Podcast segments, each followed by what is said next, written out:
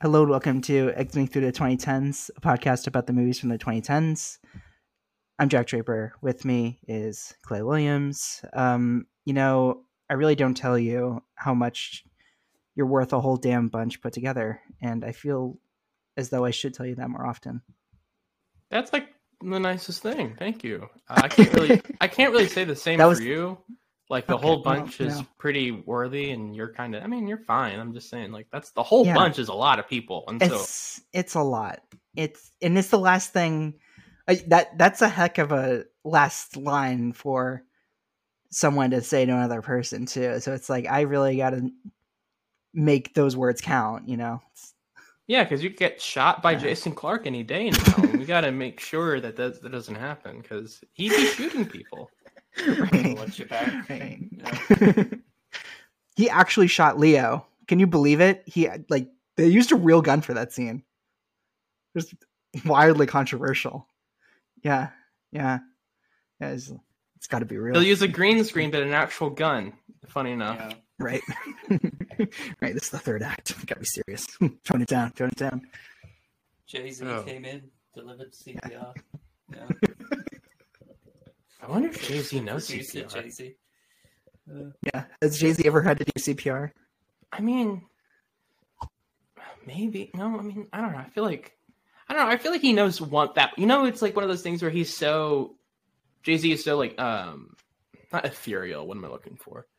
I don't know. He's so he's so mythical and like so mythical. He's in a lot of enigmatic. Yeah, yeah. Um, he's so huge that you would. Yeah. Think, I bet he just knows that one like stu- like weird skill that you're like Jay Z Sure, knows yeah. how to. Jay Z know how to cook a great pakash or whatever. Like Yeah. I don't. Uh, like one of the one of those things where I He knows a like weird he- skill. right? Yeah. Something where you're just like I don't oh, know guess- why this popped in my head, but like once I started thinking about Jay Z doing CPR, I suddenly thought of uh, uh, Sydney Pollack, no shirt, just suspenders and eyes wide shut, uh, like coming to someone else's aid um, in times of desperation in a party that he threw. It, it's you know, my mind just went there, but Mm. Jay Z. You know that uh, meme where it's like, would you rather, you know, get a million dollars or have lunch with Jay Z? What if lunch with Jay Z is just like first aid training? Right.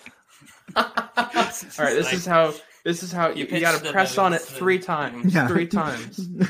Gotta get those compressions. you know the Bee Gees song "Staying Alive." Just count to that. You know, it's, uh, Uh, uh, um, Staying or alive. yeah, Staying or alive. it's or it's at the very least like Jay Z is teaching you something, and you have to pick from the options. Like Jay Z teaches you how to swim, you know.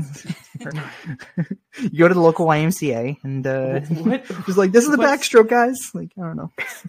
What's the song in Titan that they do CPR to? Is it "Staying Alive" Oh dear. Oh man. or is it the Uh, rock, I- Macarena? Uh, Macarena? Oh, I think it is the Macarena. That's yeah, I think it is. Yeah, yeah. or Yeah. what if he found a way to apply one of his own songs? It's like you know, Yeah. public service announcement. Just like I mean, speaking of Jay Z's own songs, like it is kind of weird to hear like the orchestral version of Empire State of Mind in this. oh, Um, that was cool. yeah, that was like, uh, I wish they did just- that with all the songs in right, the fucking movie. right, And that makes so much more sense Yeah. to me instead of just being like, let's just play it. Like, yeah, right? Really? Right now? You're just gonna play this Jay Z song is- un, un unfiltered? It's like, yeah, Yeah. why not? Yeah.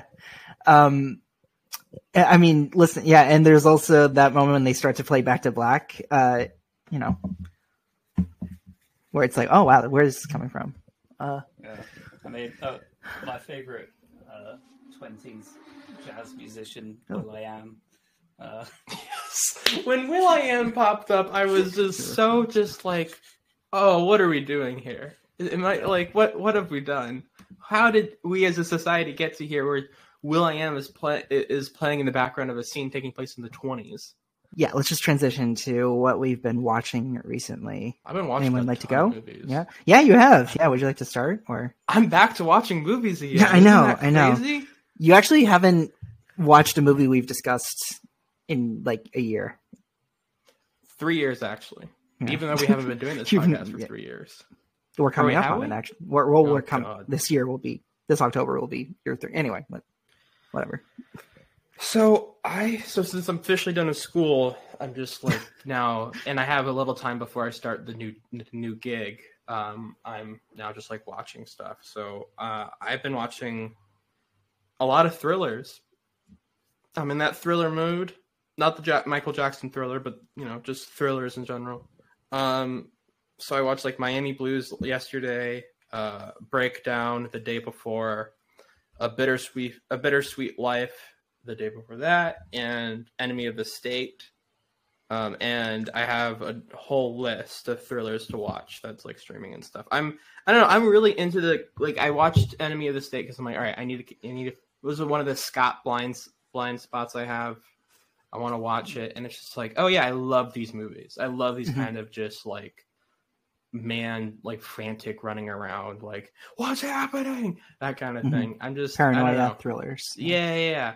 And even though A Bittersweet Life, which was the movie I watched after that, wasn't necessarily that connected to it uh, Mm-hmm. in like the- thematic purposes, it's still just kind of like I don't know. I, I like to get the blood pumping. That's that's what I like. Yeah, I like. I, I really want to see that one. I like. Uh, I saw the devil a lot.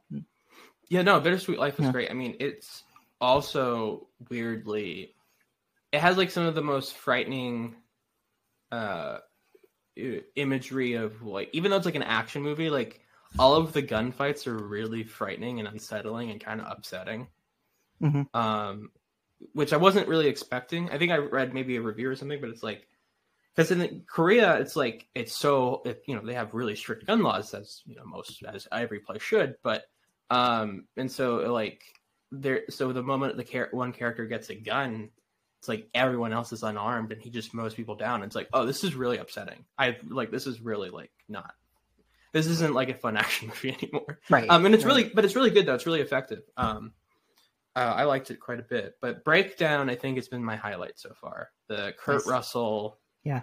uh fucking jt walsh vehicle Yeah. uh it's it's so good it's deliverance and taken if if uh you know and i just i loved it man i love it it's like my favorite kind of i, I watched it I'm like oh yeah this is like my favorite kind of movie a thriller Mhm. 90 minutes good villain you know no fat just movie star. go. Yeah. Yeah. Yes, exactly. It's so oh, I loved it. Um, and shout out to the group chat because they've been they gave me a, a decent amount of uh, stuff to watch, and so now I have uh, I, ha- I have a list. Uh, and if anyone, ha- I have most streaming services, so if anyone's listening to this and it's like, hey, I have a great thriller for you to watch, send me those recommendations. Well, I you don't have Hoopla. take them. I don't know how you can say that and not. It's not hoopla isn't real. It's not a real thing. It's something real that we've all me. made up as a society. To me, it's real. You know what? It's like Kanopy, Kanopy, is but real. Hoopla is bullshit. it's like Kanopy's younger sibling. I don't know. Uh, it, it feels it feels like it's, younger uh, sibling who's been to jail like three times and isn't really that part of the family anymore. Listen, listen. It Hoopla innocent, free Hoopla. Honestly, Doesn't uh, it play most movies in S in like standard definition or some shit? yeah, but they're there, Yeah, and right. it has a, it has good movies on there. You know, it's- Hoopla.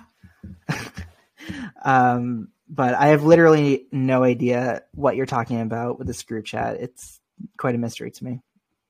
Um, We we know for me, about. I I Is it saw Is the group chat cra- secret? I I think so. It's uh, sounds exclusive, but I had the uh, good opportunity to see Crash. Uh, it was it looks fantastic. Um, it's about people f- fighting each other. I don't know. Uh, saw, saw with Past and Future guest Kai Amato. Uh, yeah, it was. I mean, did Kyle Crash think about it. is what Kyle loves it. I think it's both of our favorite Cronenbergs. Um, I I don't know. Yeah, it, it's oh, we also got the NC seventeen version, um, which is pretty rad. Um, uh, and I didn't know quite what the difference was between the NC seventeen and the rated R because it had been so long since I saw the rated More R. More orifices. probably. Um, but it was great. Um, and it, it was it was cool these last few months to see um this in Inland Empire on the big screen because they had just been so hard to find for the longest time. and now to finally see them proper is like very very cool. Well, good for you being able to go to the theater to watch classic movies. Yeah. So I cool. wish I had Yeah. a Go fuck any myself. kind Right? of rep uh, screenings going on. Uh, Yeah. I don't know. Um, so what have I been watching? Been watching a lot of stuff. Been watching every uh, Baz Luhrmann movie uh, for Yes. you know unknown reasons. Who can say? Um, I mean, last I watched uh, Le Bon Short career, you know, uh, doable. yeah, easy, very easy. yeah, easy. I, I It's always like seven movies, right? Five. Yeah, Five- six, yeah that's right. Yeah, six. Yeah, Elvis. yeah. that's- I tried to include Uh, it. Yeah. Yeah. You know, Elvis can, you know, join the The thing about Elvis is that he is the king of rock and roll. Interesting you would say that. That's a, a bold take. Yeah, Uh, I know. Self-anointed. Hmm. I hear he has those hips, man. I hear I hear Yeah. Elvis has those hips that people can't stop Yeah. talking about. I know. I know. Hearing that with hips. Yeah. So dazzling. Uh, so, yeah, last night I watched uh, Le Bonheur, the Agnes Varda movie, which was fantastic. Uh, Um, recently watched Spiderhead, New Kosinski, uh, which was okay, unfortunately. Uh, I was hoping it would be better. Um, but I think, you know, you're working with a Reese Wernick script, so there's only so much you can do. Uh, Yeah, It sounds know, like it- what happened with Oblivion, where it's like you just can't really yeah, elevate a yeah, weak script. But exactly. Uh, Mhm. It can still make it look cool as hell. So yeah, That's uh, better than most people right now. Yeah. Uh, recently watched Police Story, uh, Vagabond, Bring Me the Head of Alfredo Garcia, Housemaid. Uh, I rewatched Seven with some uh, friends, uh, some of whom hadn't seen it. Mhm. Uh, that was exciting. Uh, That was exciting. one of them guessed the ending, which was annoying. that's great. Wait, crazy. they guessed it, or like Yeah, they they I didn't mean, know the they didn't know the twist. no, Did you give them options about the ending? no. Like this could happen. It either ends in a party, or it ends in them having donuts Yeah. at the end. Those Yeah, are the two yeah. options. What's in the box? It's a cake. Best detective. Con- Congrats on your retirement, uh, Morgan Freeman. the narration is just like I love my. the narration is like I love my friends and like You know, we had a great time. the world is worth saving after. Because I got cake. I can retire in peace. Ernest Hemingway Where is- once said, "I love my friends." Where is my wife? I didn't see most. I lost her. this is already off. She was here a second ago. Fuck. I see most of her, but head, uh, not so much. Oh boy. Well, I'm surprised because it's one of those things when you're trying to show someone a movie, it's just like, like especially a movie that iconic and that you know the twist is very well known. It's like, do you know what like? Do you know what's Yeah. to happen? It's like you're almost astonished that they were able to miss it. It's like Yeah. when you hear stories of people who are like, I didn't know Luke was, or I didn't know Vader was Luke's father. Wait, like, what? how? How is that possible? I mean, you hear stories about that. I, I haven't experienced it, but oh, uh, I see. I see you're doing a bit. I see. I understand. I understand comedy. I understand. Okay, I timing understand jokes. tight five. Uh, Yeah, the yes, yes, and you know. yes, yes, Uh, perfect. Um, uh-huh. But but yeah, Uh, so it's like I'm surprised they didn't know the twist because that's Yeah. so. Well, you showed like, your so friends hard the game. Like, it, did you find something similar? I mean, though, but no one knows that. Like, they didn't hear about that movie. It's like it's easily like besides, is that Fincher's maybe least known movie? Uh, Yeah. I'd argue. I'd argue Yeah. Panic Room. Maybe. Oh yeah, it's one of those two. yeah, But they didn't. They definitely didn't the know. game. Uh, Mhm. Not sure why. Maybe it's I don't know. Maybe it's just something about the premise. Like, Yeah. doesn't interest me that much. Uh, Well, you see, what if Christmas Carol but twisted? What if there was a game? What if there was a game? mm, mocap. What if you know how like we li- we live in life, You know how like we live in society and life. What if we lived in a game? Yeah. Speaking of the game, uh, Deborah Kara Unger also in Crash. Um, she had a Oh. little. She had, she had a good run in late nineties. There you go. Yeah. Yeah. Sh- sh- shoot. What's what's she up to now? Not much. I checked. Yeah, it's like you know a few good movies. Well, that's a lot of movies you've she's been watching, still- Craig. I know. No, but- you've but been watching a lot of good movies. a Yeah. Yeah. Uh, I love it. Yeah, because I'm a broken person. Yeah. no, but I, I love that you try to cover each decade a month, right? Like that's super smart. yeah. Yeah I try to so copy that. Yeah, try and Yeah. watch at least one film from every uh, decade each month. Um, and I also have uh, this thing that I do with my best friend Logan, friend of the show, uh, where we recommend five films to each other uh, each month. Uh, so yeah, keeps Mhm. me, you know, watching a good variety of stuff. I've also like stopped caring about new releases that you know I'm not actively interested in seeing. Yeah, Um, I think we're the same. Yeah. yeah, I was when I was 15 and going to see like uh I don't know pixels or whatever. I was like, this is this is not sustainable. That was your on, like, realization, yeah. night. Yeah, That was your breaking point. Yeah. yeah. Kevin James was the president. I'm out. I'm done. Chris Columbus could only hold you for that long, and That's right. He So- did do that movie. Uh, I I think Chris Columbus is a fascinating director. yeah, he is. Yeah. It's interesting. Like, Yeah. I don't. Has he made a good movie that's not like John Hughes related? Uh, I mean, the Harry Potter's, where I mean, the first one is pretty successful, and I don't know, I don't know like how well regarded the first two are to like They're fine. in the realm of the franchise, but They're fine. they're like fine movies. I mean, to me, I don't know. Yeah. I'm not a Harry Potter head, so they're fine. oh, okay. oh, oh. Fun me. fact: Harry Potter that was never written by anyone. I know that's crazy, but no one ever wrote that wrote that Oh series. God. It's just a Um, it was just it was like it fell from the sky and like Storks actually. Oh, Storks yeah. brought it to Yeah. Warner Brothers and is or whatever publishing house they had, and it was like, hey, yeah yeah Andy Samberg came in uh, with Nick Stoller. Yeah. And said, "Here's this thing and cast only good people uh, in, it's this, true. in this franchise, Yeah. please." And they Sure. followed Yeah.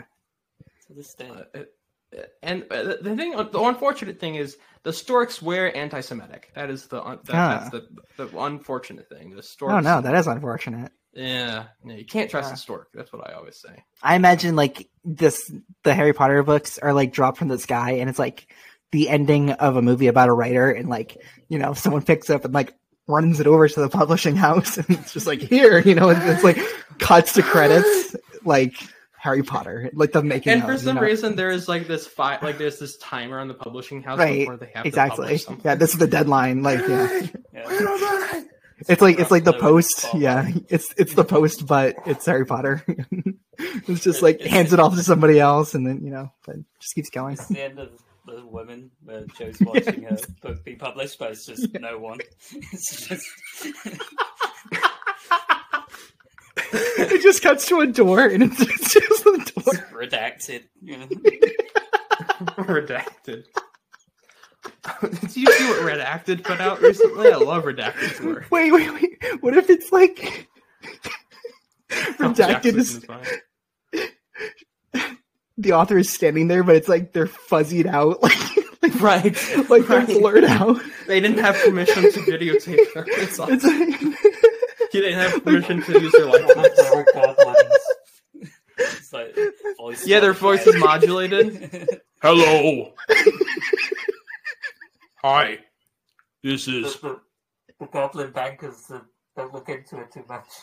Please. the author's actually Bane. Funny enough, it's Bane. Just me. Oh my. God. that was Bane's It's actual just- passion. it's, it's not even facing Batman. It's just It's crazy how actually the Oh. actual author of Harry Potter Um. is more problematic than Um. Bane, a mass murderer. that's awesome. Yeah, I think Bane I has know, like good yeah. politics, or Yeah. I guess I don't know if he has good politics. He wants to blow Okay. up the city. Never mind. Here's here's the real question, and we don't have to spend much time on this now because you brought up Bane. Which would be the first one you would rather want to cover, Dark Knight Rises or the last Harry Potter movie? Oh fuck me! What? um, Because I, I Oh, think they came out like a year or two apart. that's a So good like- question. This is easy, honestly. yeah, it's easy, but I, I technically, I think I like Deathly Hallows Part Two better. Technically, I haven't seen that movie in so long, but I haven't seen any of them. I haven't seen But I- Har- but Harry Potter as an episode to cover and to actually talk about, it's Dark Knight Rises. You know, Yeah. I mean, it's so fun. They just like laid it out for you. Bane. Uh, I mean, that, that's the episode. It's just Uh, Bane. So many no, Bane- obviously, It's a lot of Bane impressions. so many Bane impressions. Oh my god. It's also me talking. I think at least thirty minutes about how big, uh, how big uh, Tom Hardy's biceps are. Yeah, Mm. How I just like want to put my face in them. we're gonna do an hour on on Ben Mendelsohn. I assume. Oh, absolutely! Oh my god, I I rewatched that because I that can't scene wait. pops up on that scene pops up on Twitter once in a while of him like of like Tom Hardy putting his hand on his shoulder and he has this just like close, just like he just like his head his, his head turns so slowly and so frighteningly, Mhm. and he's like, "What are you?" Uh, I'm Gotham's Reckoning. Um, but like. I, I love that he's so he's so good in it. He's like plays it. He, he's in like it for two seconds and he's so good. Mhm. Uh, I also remember his character's name, John Daggett. Or I Oh, think I don't know if it's his first name's John, but his Daggett Industries. Oh. Uh, Mm. Yeah. fun fact. Nice. Love it. And Fun fact: He was also- all in the comics, or I think, or in the animated series. I forget which one. He leads to the creation of Two Face, or not Two Face, Clayface. I'm Ah. I'm stupid. Oh, okay. apologize. There you go. I see. See what you did there. I love Clay. Ben Mendelsohn. Yeah, Clayface is great. Clayface. Yeah, and that's and I'm maybe, but I am also biased. I see. Yeah. Ah, yes. Uh, well, Clay Williams attached. THR reporting. Uh, uh, If they won't have me write the dead, the, if they won't have me write the Daredevil series, they can at least have me write Mhm. Clayface. Andy Serkis uh, tapped to direct. Ooh. Call back to Venom. Anyway, uh, no, I mean, hey, no, that would actually be interesting. Ben Mendelsohn, uh, sad character in Dark Knight Rises. Also How sad is he character. not in the Great Gatsby? He's Australian. Well, I was just gonna say he's in Australia. Yeah, uh, the the Burt, Baz Luhrmann movie before Great Gatsby, which you know uh, can lead us into Great Gatsby. Um, Greg Hill-Turner's here, by the way. I forgot to introduce you. Lovely to have you back. Yeah, Uh, I've missed you. you've been in the waiting room since January. Yeah. Um, I can't believe it. can't get um, in. yeah, I can't we get finally in. let we, we finally let you back in. Like, oh my god, no, time is here. Uh, you know, you're you're back from the waiting room to talk Great Gatsby. Uh, please go first in telling us the first time that you've seen this and just your overall history with Baz Luhrmann. New York, 1922. The tempo of the city had changed sharply. The buildings were higher. The parties were bigger. The morals were looser and the liquor was cheaper. The restlessness approached hysteria. Shall we? Who is this Gatsby? Do you know him? War hero. Mr. Gatsby doesn't exist. Gatsby? What Gatsby? I beg your pardon. Mr. Gatsby would like to speak to you. Alone.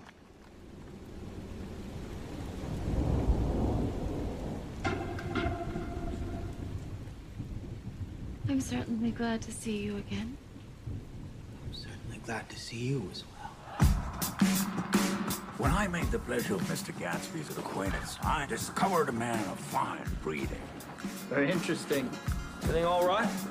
Oh, yes. love is blind. You always look so cool. The man in the cool, beautiful shirts. She has to tell him she never loved him. I've just heard the most shocking thing. It all makes sense. Will you come, old sport? We need you. I wish we could just run away. Mr. Gatsby, sir. Oh, Not now. Love is blindness. I don't wanna see what you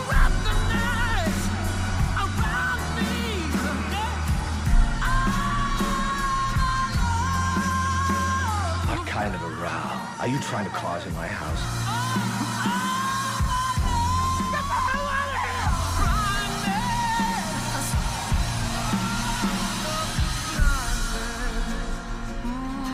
I wish I'd done everything on earth with you.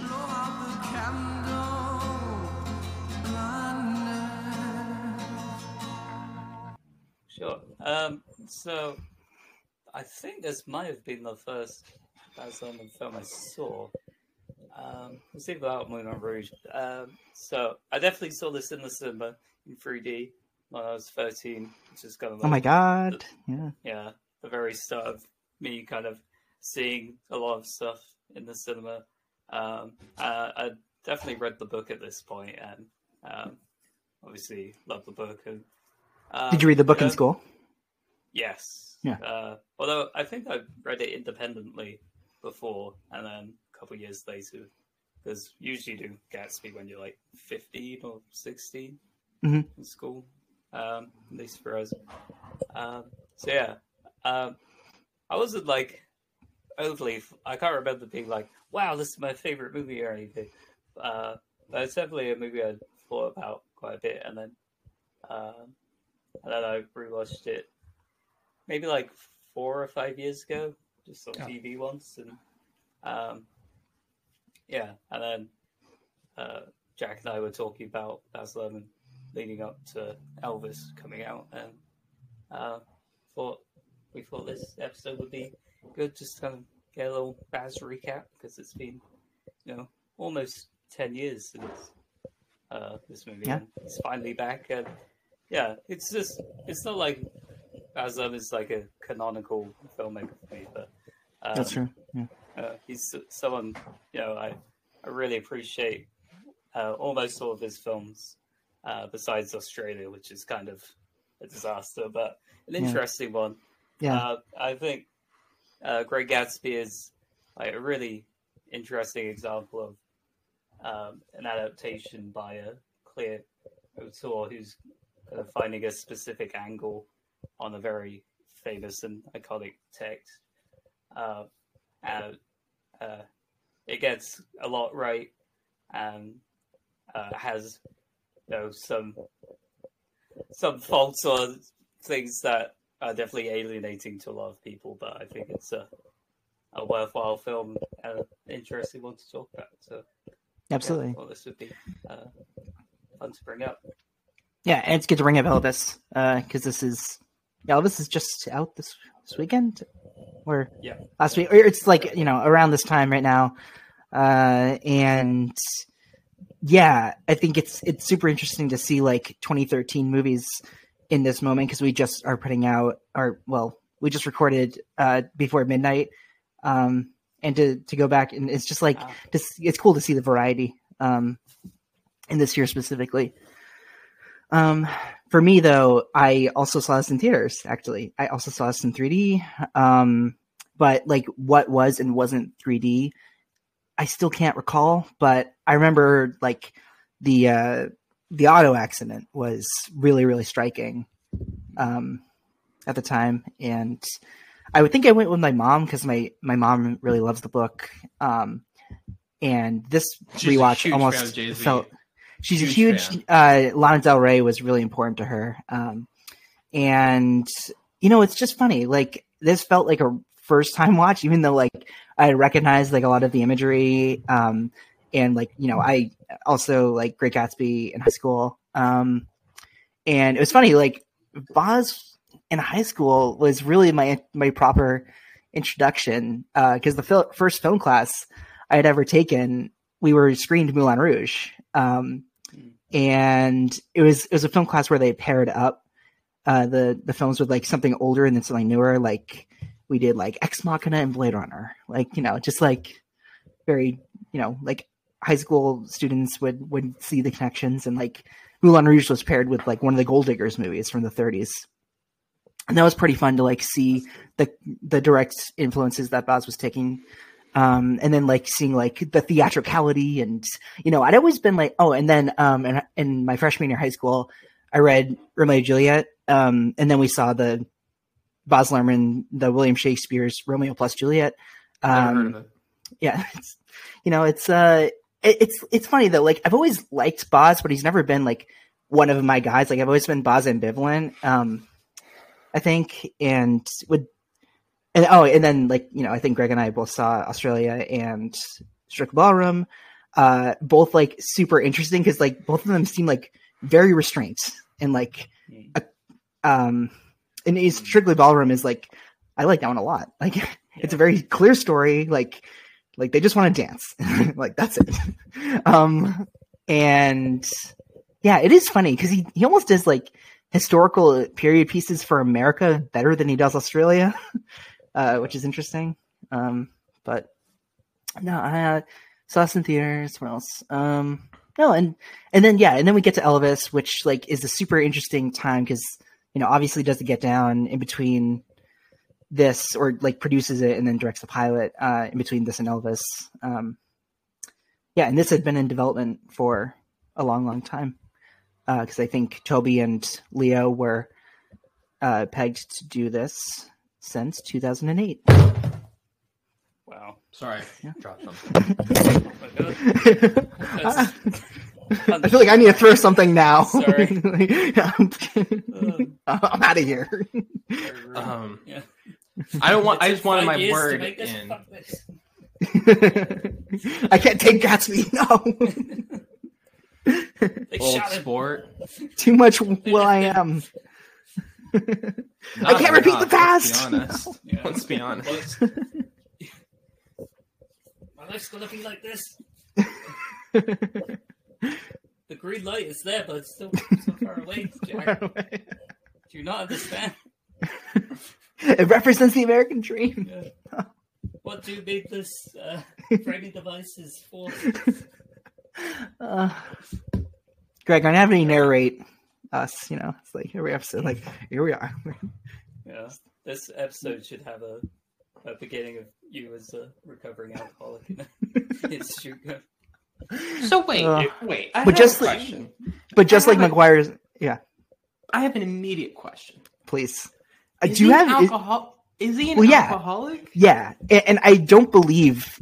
I mean, listen, like I, I feel like you know if we go into more like uh uh book to film questions, like I feel like slightly prepared because like it's been since high school. Um, but I do know that the framing device is new. That uh, being an alcoholic um and like depressed and anxiety ridden and like just overall like unwell from his time in New York is new for what they did with Nick in the film. Uh, and the, I, I think the narration is new. Um, but it's just like, oh, so Maguire isn't really gonna like tune his performance for like the framing device to like modern day because I, I feel like it's just No, he's just kind of. strange, He's, but he's kind of. I don't know. I I have a lot of thoughts on his performance. Um, but so but he said, doesn't he say at some point that he's been drunk only two times or whatever? Yeah, well, that was before everything happened. That was like before he met then he kind of Gatsby. Gets Yeah. swept up in everything. The, the- Oh, the framing device is like one of those infuriating things that a lot of things based on books do, where a character within the film uh, becomes the author of the book that we read. Like I remember in the Heart of the Sea, uh, Oh my god. a sentence that no one has ever said in their lives. starring another Australian. Yeah. Of course, Yeah. of course. Yeah. um, and another Spider-Man. Uh, Mhm. Yeah. So, um, yeah, uh, in that I can't remember who it is. I think it's Tom Holland who becomes Ben Wish or, or something. I can't remember. One of them ends up being the author of Moby Dick. As just like, uh, I remember uh, John Carter is another example around this time where uh, I can't remember who it is, but someone ends up writing John Carter. Taylor in the Kitsch film. isn't also Australian, is he? Wait, No, I, I don't think so. No, no, I, think no, he's Amer- that's- I think he's American. Yeah, FNL. how do Alfie. okay, we we claim him? We can do that. yeah, Australia can have it. No, he Uh, was Canadian. Uh huh. Mm. So the same thing, basically Australian. You know, Canadians, Australians. Sure. What's the Yeah, difference? Yeah. I, I suppose. Yeah, they all came from us. You're welcome. They did, you dirty, dirty, rotten scoundrels. Yeah. We we did not send our best to Australia as No, you didn't, fast. did you? That was. yeah, I forgot about that. Yeah, you. uh It's kind of a different colony, wasn't it? Yeah. Mm. I do think it is That's it is interesting to bring up like the Australian aspect of this because I I think it was like mostly like an Australian production and you know like you have Joel Edgerton and Isla Fisher and Elizabeth Debicki who are like Jason you know it's mostly Australian just Jason Clarke exactly. And um uh you know and you have uh Baz Luhrmann as the Australian filmmaker um Catherine Martin you know his wife that ended up winning production design costumes you know so it's it's an it's an interesting thing to watch like someone out of the us watch like i mean make an inherently american text yeah. on the screen Uh, it, it was shot in Sydney. Um, Mhm. It almost makes me think of like the Star Wars prequels in a way where Mhm. uh, every supporting character in those movies, because they shot in Sydney, is Australian. And it's Well, similar same thing as like Fury Road, right? Like Mhm. every Yeah. single character in that fucking movie, besides Tom and um, well, I guess Zo- also Zoe Kravitz is not Australian. um, fun fact. It, riley Kay Uh, was so an australian right? Mm. Is- Okay, but uh, you know what you know what I'm saying. Yeah. other than that other than that Um, but yeah, it's funny. Literally, like every other character in the Great Gatsby, or every other actor in the Great Gatsby, it's like Isla Fisher. Even though she was like she's technically Scottish, she moved to Australia when she was six. Like that kind of thing, where it's just like all the Aussies got together and it's like, let's make an Aussie movie or whatever Yeah. they say. Um, we gotta wait for isla to confess uh being a shopaholic you know uh that's fine. Wait, wait, what? What, what are we talking? Oh, is she confessions of a teenage shopaholic that the movie she did Oh, yeah, I don't, I don't, I don't know these It's- references. Let's put That was a- that was a bad Gatsby joke. on the You can do Barbie. that. We can't. they kept, can they make kept those the jokes. accent We can't make Could those jokes. they kept the accents can you imagine Hey, Gatsby. okay you just said we can't do that Mindy Oh, I Gatsby. lied. Oh, that's really hard. Australian. Um, so my th- so this is my first time seeing the movie. Guilty as charged. Locked me up. Um, had you read the book in high school no, I don't. Because like I, I just kind of I just kind of assume like everyone read in high school. It's like it's like Catcher in the Rye. It's just like that's like I haven't uh, read text that for everywhere. At least I in just America. don't is, read. but- Um, Did you cliff notes this in high school? I have read The Crucible. That's another. That's a book I read. Ah, Um, yeah. that's a great fucking book. I um, I read that too in high school. Yeah. Uh, I so and I think this is technically kind of my. So I watched Romeo plus Juliet. I said, signing up, I said Romeo and Juliet to someone referencing that movie, and they stopped me and it That's was funny. like, yeah. no, no, no, no, no, no, Romeo plus Juliet. Wait, wait, wait, wait. Did this person correct you even more and say William Shakespeare's Romeo plus Juliet? no, no, no. they're not that much of an asshole. Shout, shout out Jay, Ah, uh, yeah, former guest yeah. of the podcast. Yeah, sure, sure, sure. That's the That future guest. Fucking Yeah. dick. Um, but yeah, fucking. But I watched that in English. Baz class. Luhrmann's William Shakespeare's Romeo Yeah, right, right, right. Oh, jeez. yeah. Oh man, I wish. Has anyone done that before? Like the like uh ownership of the ownership of the movie. Oh you know what I mean? Like William Shakespeare's, Baz Luhrmann's. Right, That right, be- right. I would fucking respect the fuck out of that. Um, no, but so I watched. I, I I don't even know if I watched the entirety of Romeo plus Juliet, uh, Mm-hmm. but I watched it in English class like ten years. No, not 10, like eight, six, eight or six years ago. Sure. Uh, and I watched like decent amount of that. I don't think I watched the whole thing, So that's technically the Baz the first Baz Luhrmann experience I have had. But this is really the first full feature film that I have watched Right. from beginning As an adult. in all its entirety. Uh, I'm not an adult. I'm still a kid. Uh, give me a break. I guess we all are. Um, yeah, so this was this was it, man. This was the first Bazzy. This was the first. Mm-hmm. I, I got Bazzed.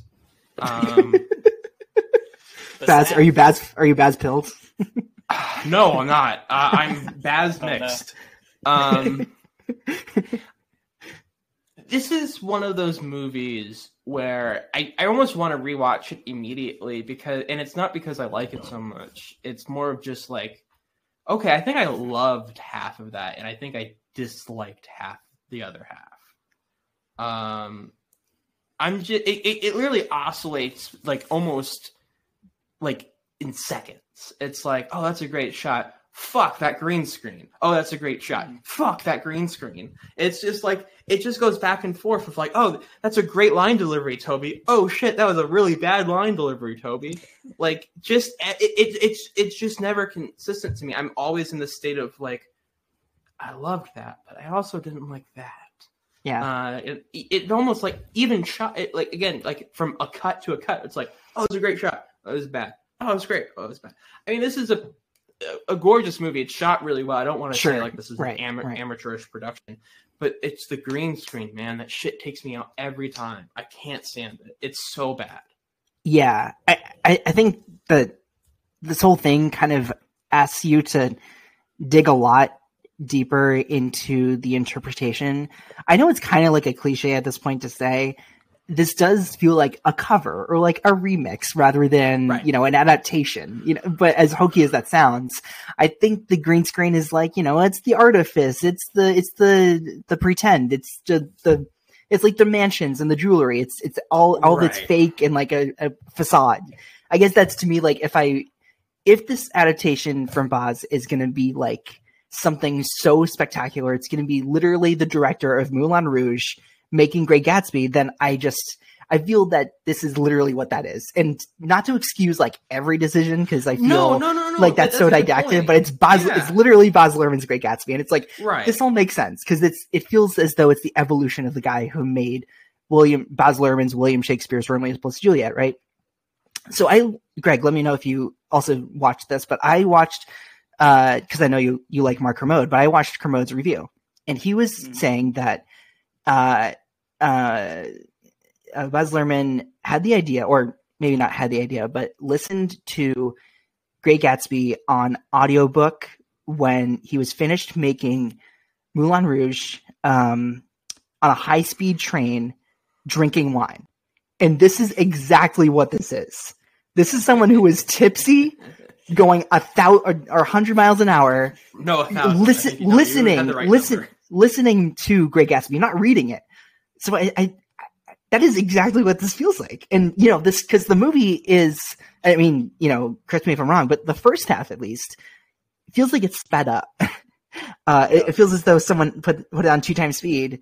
Um, and you know, it's like the, the party scenes and the the flashbacks. Like I, I think it's all very watchable. Um, no, I, I, I don't know if like this is like reclaimed as like canonical, um, like literary adaptations, but I think Baz Luhrmann making something that is like so theatrical. I, I, I can say like it's, it's so interesting and it's not, it's like so different from like the Redford, uh, Jack Clayton adaptation, which, which I also have seen, um, because it was like, I watched, um, that one when I read Gatsby in high school, um, when I screened like in the last few weeks of class. So I read Gatsby after I had seen Baz Luhrmann's actually. Mm. And if the, and Uh, if this kind of reminds me in a way of anything else we've covered, but not in the same way, it's uh, uh, Joe Wright's Anna Karenina. Yeah, right. just, you know, Absolutely. I guess like that's literally the only comparison I could think of. No, no, yeah, I think that's a totally. I think your use of remix as the word, because I mean, because that's like the whole idea of the rap, like you know, of Jay Z's uh, Yeah. collaboration. Which, And Greg, you said that you'd sing that song for us, right? So you can go ahead. um, oh no, he left. Um, but it's like that idea of just like, okay, so this is not, an, it, you know, obviously there was no Jay Z in the twenties. Um, what, what it, but like that idea, of, right? Exactly. Um, but that idea of yeah, mixing it all in. It's like a fucking, you know, a, a cauldron, if you will. But yeah, you're just you're throwing in your Bassness, you're throwing in your Jay Z, you're throwing in the Mhm. actual book, and you're just like fucking mixing that shit together. Sure, it's like, sure. It is interesting, um, and some of the Jay Z stuff really works, and some of it does not work for me. That's the thing. It's all this movie is so like 50-50. It's just like Mhm. it's like some of those songs like that's great. That's a great inclusion that works perfectly. And some of the other songs I'm like that's fucking sucks, Baz. Um, I, I it's so I, I'm that's the one of those things. It's where it's like you know I think I think everyone that idea of you want to rewatch a movie immediately that comes from like two spaces. It comes from I can't fully comprehend my thoughts on this thing, or like I need to give it another chance. I need to like get more into it, or I loved it so much I want to see it again. Yeah. Um, I think that those are mainly the two reasons why you want to rewatch a movie like immediately. And it's, I think it also comes from like the former. it also comes from like uh, audacious big swings. Right. I think yeah. Which this is, you can't argue it. It's not. It, Yeah. Anyone who thinks it's not is, I don't think that's a take, but still. No, I mean it almost feels like this. He's making this like he feels like it's gonna be his last movie. Um, Hmm. Well, okay. There's a, a lot to they say. So, starting with the um, the green screen stuff, and um, so if you watch behind the scenes footage of this, it is basically like the prequels or Speed Racer or something, where it's like one little bit of a set going on, and then everything else is just blue. it's Um, Baz Luhrmann, Speed Racer. yeah, and I think um, there's a, a degree to which watching it in 2D does feel strange. So, like a lot of films from this period, uh, where 3D was really booming, when you watch them in 2D, you can kind of tell uh, what was meant to be um, have an extra dimension to it, and I think uh, there's a kind of alienating look to a lot of this movie in that um, it's pretty overlit a lot of the times, and characters seem to be kind of standing out from the background in a lot of ways. Like it doesn't feel like the world is kind of fully organic, but I think part of that is um, kind of a limitation of uh, the technology, but part of it is a kind of artistic choice, Right. Um, where it's like everything is so saturated and uh, kind of tinny and uh, plastic in a lot of ways, um, where you know the world doesn't feel necessarily real. Um, like if you look at the the car scenes where they're racing to and from New York, and um, there's almost a, a look reminiscent of like backwards projection and stuff, where Yes. um, um, it feels like uh, an anachronistic version of that kind of technique where um, the background is kind of um, blurring and Right. uh, to kind of yeah. So I think a, a lot of so every trying to organize my thoughts. So every single Baz Luhrmann film starts with like hitting you over the head with a chair. That's kind of the right. for every single one of his films. The first kind of twenty minutes is incredibly assaultive. Um, so if you go to uh, Strictly Boring, that would be the first kind of the first act is almost like you want to turn it off. It's like it's kind of Yeah. too much. uh, uh, and you know, uh, once you get a handle of the that movie's tone, and the movie does calm down in a lot of ways, it becomes much more sincere and grounded in emotions. Uh, and I think all of his films are very emotionally driven um, and Mhm. emotionally kind of expressionistic. Uh, and there's definitely a kind of melodramatic, dramatic sense to um, the writing and the performances, uh, and then you know looking at the opening of Romeo and Juliet with the kind of Montague and Capulet uh, kind of confrontation again. That's like pure. That's that movie at eleven, with Right. for a movie that is at eleven at all times. It's like Right, Yeah. exactly. it's like to the to the power of ten. Uh, So Clearly, like he's really attracted to like romantic, emotional romantic tragedy, and he fi- he finds like it all comes back to something that'll never be. And I think at, at, at the heart of that idea that he keeps coming back to, I think this one has its heart in the right place for that. for sure. Like, Yeah. yes, the it's definitely most in line with Romeo and Juliet in terms mm-hmm. of the that's filmography for obvious reasons. is an adaptation of like a beloved tragic romantic text um, with a lot of anachronistic uh, details in there. Uh, whereas, know, Romeo and Juliet is fully just transplanting uh, that story into a new time period to kind of recontextualize it and give it a new tone.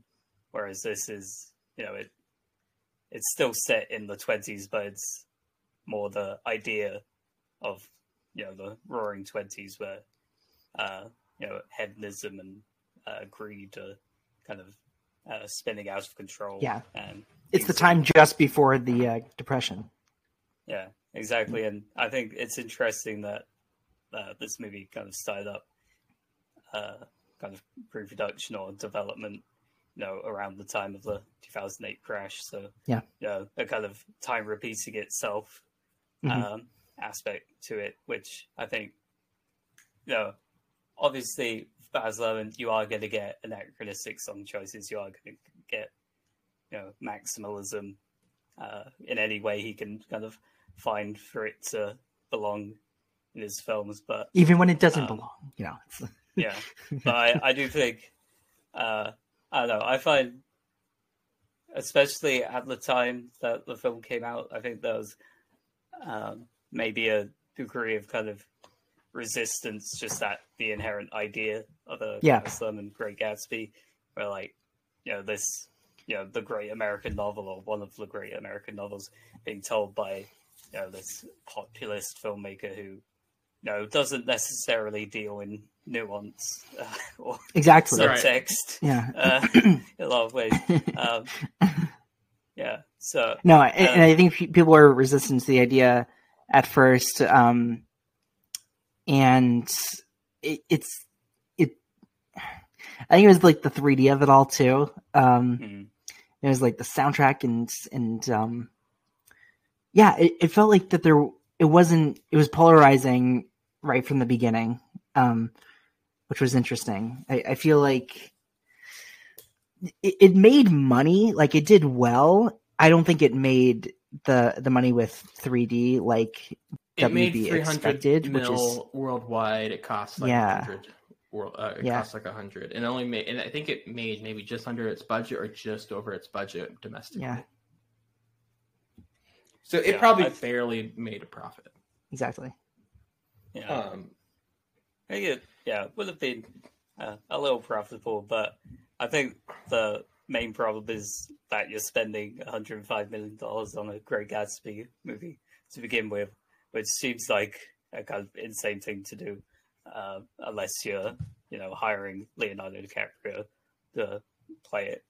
Um, right. Uh, but you know, I think for this film, it kind of has to be that expensive because that that's the whole thing of um, you know it is kind of in your face from the first moment. You know, the I made a note of it. Obviously, this is a kind of structural choice within the book as well. It takes half an hour to meet Gatsby Yeah. or to see Gatsby's face, which is like one of those moments in the movie that I think it really comes together. Know, Same. with the fireworks. I, I always forgot that like Rhapsody in Blues like like Yeah. coming together. Yeah, it really it's, yeah, it's the yeah, it's you know, it's, yeah. Yeah. Uh I I saw I saw someone ran on Letterboxd. I, I wish I remember uh, who it was. Um, uh, 2012, 2013 was like the era of the Leo gift, like with this Django and Wolf of Wall Street. That's funny. Definitely. yeah, yeah, yeah, Yeah. yeah. so much, so much Leo context. Yeah. I think this is a really underrated Leo performance. Like I agree. the idea of Leo as Gatsby is such a slam dunk to me. Um, it's it's even more of a slam dunk than Robert Redford. Even uh, like you know, they, like they play him differently, I suppose, but um, and it's even more of a slam dunk to see Tobey Maguire and Leonardo DiCaprio. on I mean, what like what word do you do you want? You know, it's uh, we all know who it's a reunion of. That's the word I'm thinking of. yeah, I know. I. Yeah, yeah, yeah. But uh, I I think it's it's like you could have had Lukas Haas as uh, Tom Buchanan, and this would have been perfect. Uh, no, I, I I like Tobey Maguire in this. Um, I I I think he's really I think he's really good because it's it's this it's this dynamic of the flip between uh, uh Nick and Jay that you know Tobey Maguire is like has this very like boyish young charm, this innocence that um you start to I mean, least, you know, for me at least, you start to see that like Jay Gatsby is like more charismatic and uh and mysterious and inviting. Um but then like once you see like the desperate, regretful, um sort of pathetic person that he actually is, then it's like you see the upper hand that uh that Nick eventually takes over with with their relationship and he starts to distrust him more.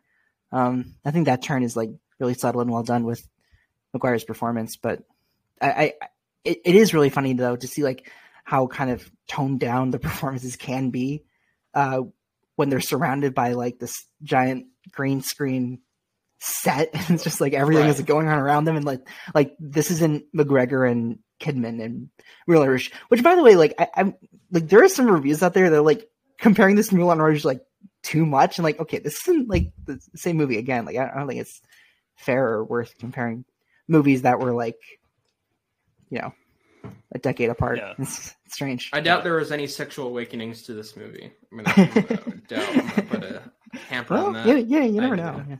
Yeah. Tobey? You think people are like, ah, yes, Tobey Maguire in 2013? Uh, Greasy, uh, Jason Clarke. You know. Yeah. That I maybe. Yeah. Um, also, mustache. uh, fucking- uh, Joel Ed- yeah, Edgerton. Edgerton has a stash on him, bro. A stash. Um, He's so good. But yeah, so he's my favorite performance in the movie. I think. Mm. Um, I think he's incredible. I so Tobey. All right, Tobey, Tobey, Tobey. I am That's- so conflicted on his performance. I, I think the narration is bad. I don't like the narration. I think he's bad at it. Um, it just does not. He try and, I think it's the voice, man. He's trying to do that '20s voice, and I just don't buy it. I, I just want him to talk normal, to be honest, because it just I can't get over the fact it sounds like so like say now, you know, back in the twenties, like just that kind of shit where I'm just like I'm so like Carey makes it work, Leo makes it work. I just don't think he makes it work. Um it just sounds so inauthentic. I think a lot of his the, the moment the parts of his performance that I feel that I don't like is just it a lot of times when it just feels like he, it's inorganic or that he's just going off a direct. Like a lot of times it feels like that George Lucas thing of just say it faster or like the idea of one little like direction note and he's like okay I'll just focus on that instead of necessarily fleshing out the entire performance. Mhm. Um but the thing is I love him when he's in the room reacting to things or Mhm. reacting to characters. I think his scenes with Jay are great. I think that he's generally I don't know. The moment he's like the propulsion of the story, I think his performance falters. I just don't think he's like a propulsive enough actor. Sure, yeah. I, I, it just doesn't have that weight to him. But when he's in a scene and he's reacting to things around him, especially to Jay, I think he's really good. Yeah I like him as a Um, blank slate and like an audience surrogate I- Right, exactly. But when he's mean- not acting as that, when he's acting as like the main character, I can't. I just don't think it's that good. Sure. I, that is like one of the things about the book is that Nick is basically you know, barely a character. He's Yeah. kind of he is the au- audience surrogate where he's It's not the Great Carraway, okay? So what do you? It's like That wouldn't be a it's bad the, title. the mid Carraway. The mid, Yeah. absolutely. Yeah. uh, you know, uh, ambivalent Carraway. um, so yeah, I I agree um, to an extent because I think uh, Maguire's essentially being asked to you know play a blank slate a lot of ways. He's he's almost purely reactive in the movie. He's kind of leading you along, and you're seeing, you know, you're being introduced to this world and um, these people.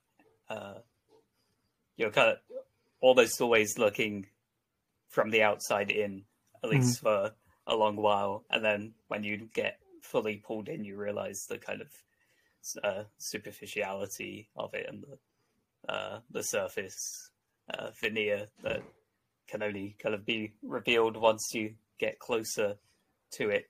So he, it is a very kind of functional role compared to Yeah. He's not asked to do a whole lot, like you said, with the how it's written in in the in the book. Uh, and I don't. It's not like um, uh, Nicole Kidman in Australia, where it's like I feel like this movie is overwhelming you, like as it's going along. Or, um, but yeah. I mean, Australia is something else. yeah. um, The country Has- of the movie, or both. add, Definitely both. both, Uh, yeah, yeah. But yeah, I think so. Australia is definitely Baz kind of striding for respectability. Yeah. Uh, that's him trying to make like the 21st century Gone with the Wind, uh, just Yeah. like in the in the epic romance way, not you know any other way. Not the Confederacy way. Uh, Oh yes, yes, but yeah, I was trying to. Yeah. um, yeah, so yeah, I think that movie doesn't work for. I think there's about 20 minutes in the middle of Australia that really works when they're at the party. Like once they get to the place, The- and it's like it's a kind of classic Romeo and Juliet, Moulin Rouge cult shit stuff where you know there's these big swelling emotions that are kind of um, released through montage and music and stuff. And then whenever he has to make it a kind of Pearl Harbor, Titanic, um, kind of 165 minute period piece, it's, uh, it really doesn't work. Yeah. Whereas I think uh, this movie, it has like one foot in respectability and another foot in kind of, uh, you know, doing his thing and kind of committing um, to that, to this vision. Mhm. So it's an a interpret an interpretation of uh, the Great Gatsby. I think uh, what the movie achieves, uh, but also its failures are at least you know his uh, you know strengths and weaknesses as opposed to you know trying to be something that's not. Uh, Mhm. so Right. I, I hope I hope Elvis is uh, you know more of that um, as Yeah. opposed to a kind of straightforward biopic, which it seems like it is. It seems like it is, yeah, exactly. And I think we should also say up front that this is also pre-Elvis. It's pre-Elvis that we haven't seen it already. We can't comment. Uh, but I think that Moulin Rouge was a big awards player, and ever since Moulin Rouge, he's been trying to get back into award season. Uh, Hmm. You can tell with Australia and this that's that it's Elvis. Fuck. well, this is in an era that we have not met Austin Butler's Elvis. Um, yeah, no, I, I agree though that this is um, it's a Baz Luhrmann first, and second, it's a Great Gatsby adaptation, or you know, but for whatever way you'd like. I mean, to me, I've always seen it like he. I, I- there were some reviews too that say that he misinterprets the text. Um, Hmm. I don't know. Fuck like, off. what do you? I don't know. I, I hate that shit so much.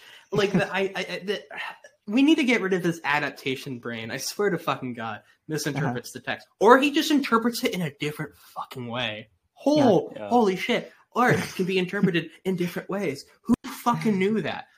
If you want to read the fucking same story, read the book again. This is an adaptation. Shut the fuck up. I'm sorry. I'm so tired of this shit. Same thing with comic books. Same thing with like fucking shit based like whatever. It's like, oh, this doesn't do the thing that I want it to do. Shut the fuck up and just like I'm serious, man. It's just like that's. It, it, you have to understand that this is a person's interpretation of it. This can't be a straight. You know, if you want to like adaptation, like plot for plot, like A to B, then I don't know, read the fucking book again because that's what you're gonna get. But if you, but for an adaptation to be anything interesting, unique, or successful, which the best adaptations are, it's like fucking do your own shit. That's the whole point is to Yeah. interpret the way you want to interpret it.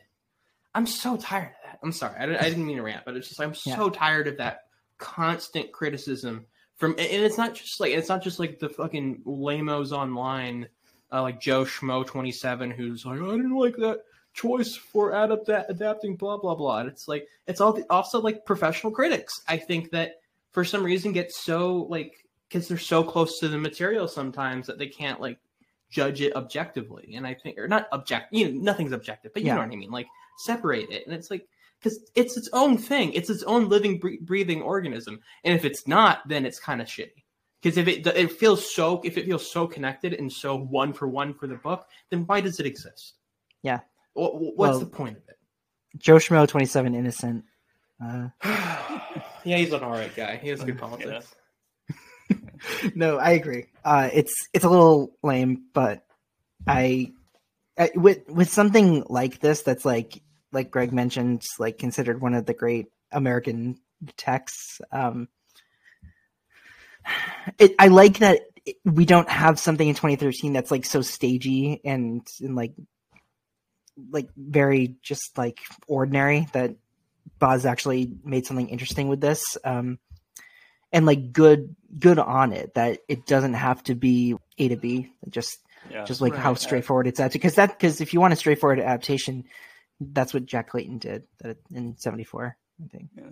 And I would argue, like, I don't really see anything about the movie that misinterprets key parts of the book.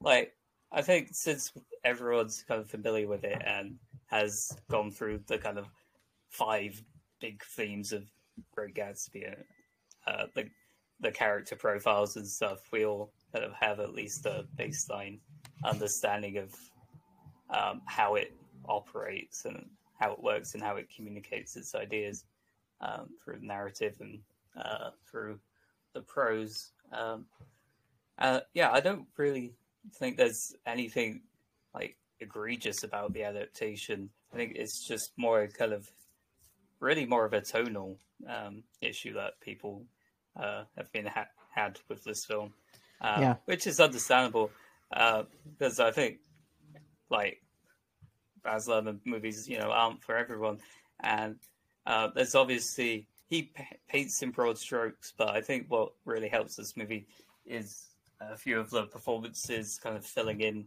the blanks um, in terms of um, character motivation and uh, how they uh, the the relationships that kind of inform.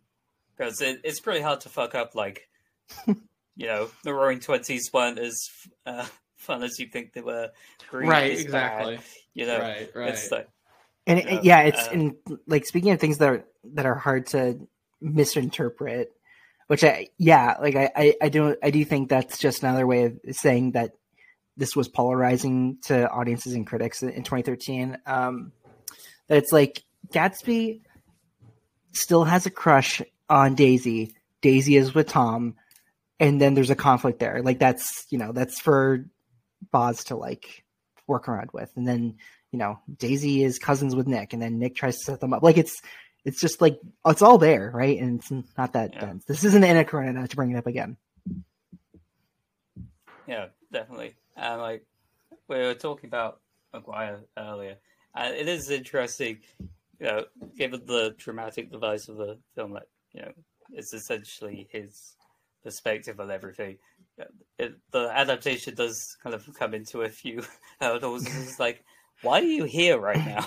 it seems like a private moment. Like, Right. Right.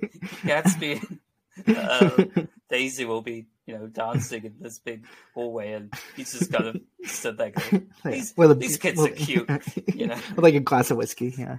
Yeah. Um, but Or he's no, no there yeah, like, and the I, biggest fight he's ever Yeah. witnessed. Like he's so silent, like he'll just he's like, "Oh man, this is crazy." Oh, it's Yeah. my birthday. you know, it's so. It's my birthday.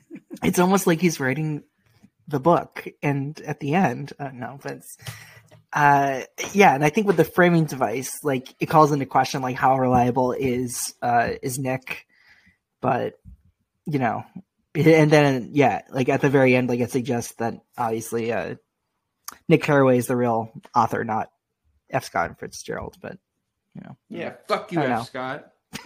You're you're a phony. do you think anyone will uh want to do midnight in paris Oh, No, Uh, no I, I don't believe I, so. I don't believe so. no comment.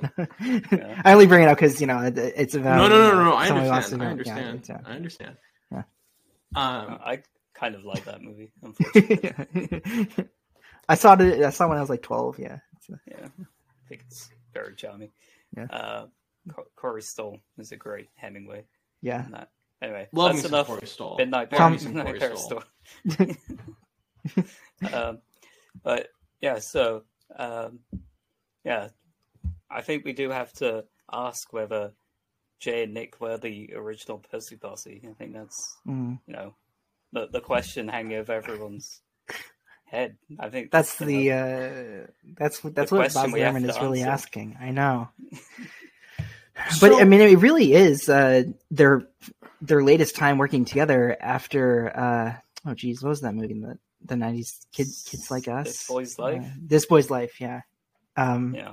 it is it is really cool. Uh, I, they must have like crossed paths like other times, um, like in the in the past. But I think this was just an opportunity where it worked out. Um, and yeah, and like I said before, though, like Leo and Maguire were the first people attached.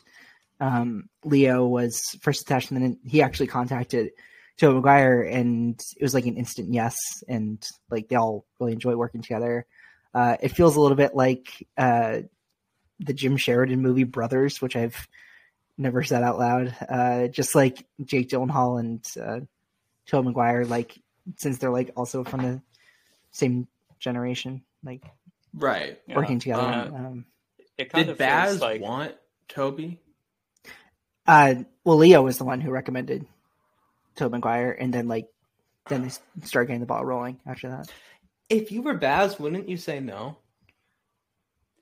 uh, I don't. I don't know. I think I- it makes sense um, on paper, like because you know Tobey Maguire does kind of have a, a good reaction face. Mhm. Like uh, a lot of his uh, performances are kind of you know taking in information and kind of um, being that kind of central viewpoint, like looking at the first Spider-Man, you know, his kind of um, journey through that um, and kind of reacting to um, the new circumstances. You know, he is literally a, a wide-eyed actor.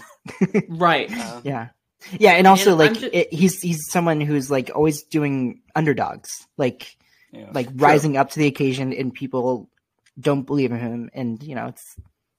I I, I, just also saying, think if that I want this movie Nick. to be so to be successful, and I'm having one. It's just like you have Leonardo DiCaprio, so yeah, you got your movie star. When you want like at least someone a little bigger than Tobey, you know what I mean? Like have it be this like something you can put on the fucking poster. Leo Uh, plus blank. First time meeting together or whatever the fuck. Sure, like, wouldn't yeah. you want that? Well, I, I mean, a- it is interesting though. Like, I think uh, it's always been Leo and and Tobey Maguire. Like, it, it was never any like like because like there are many which we can get to in a few.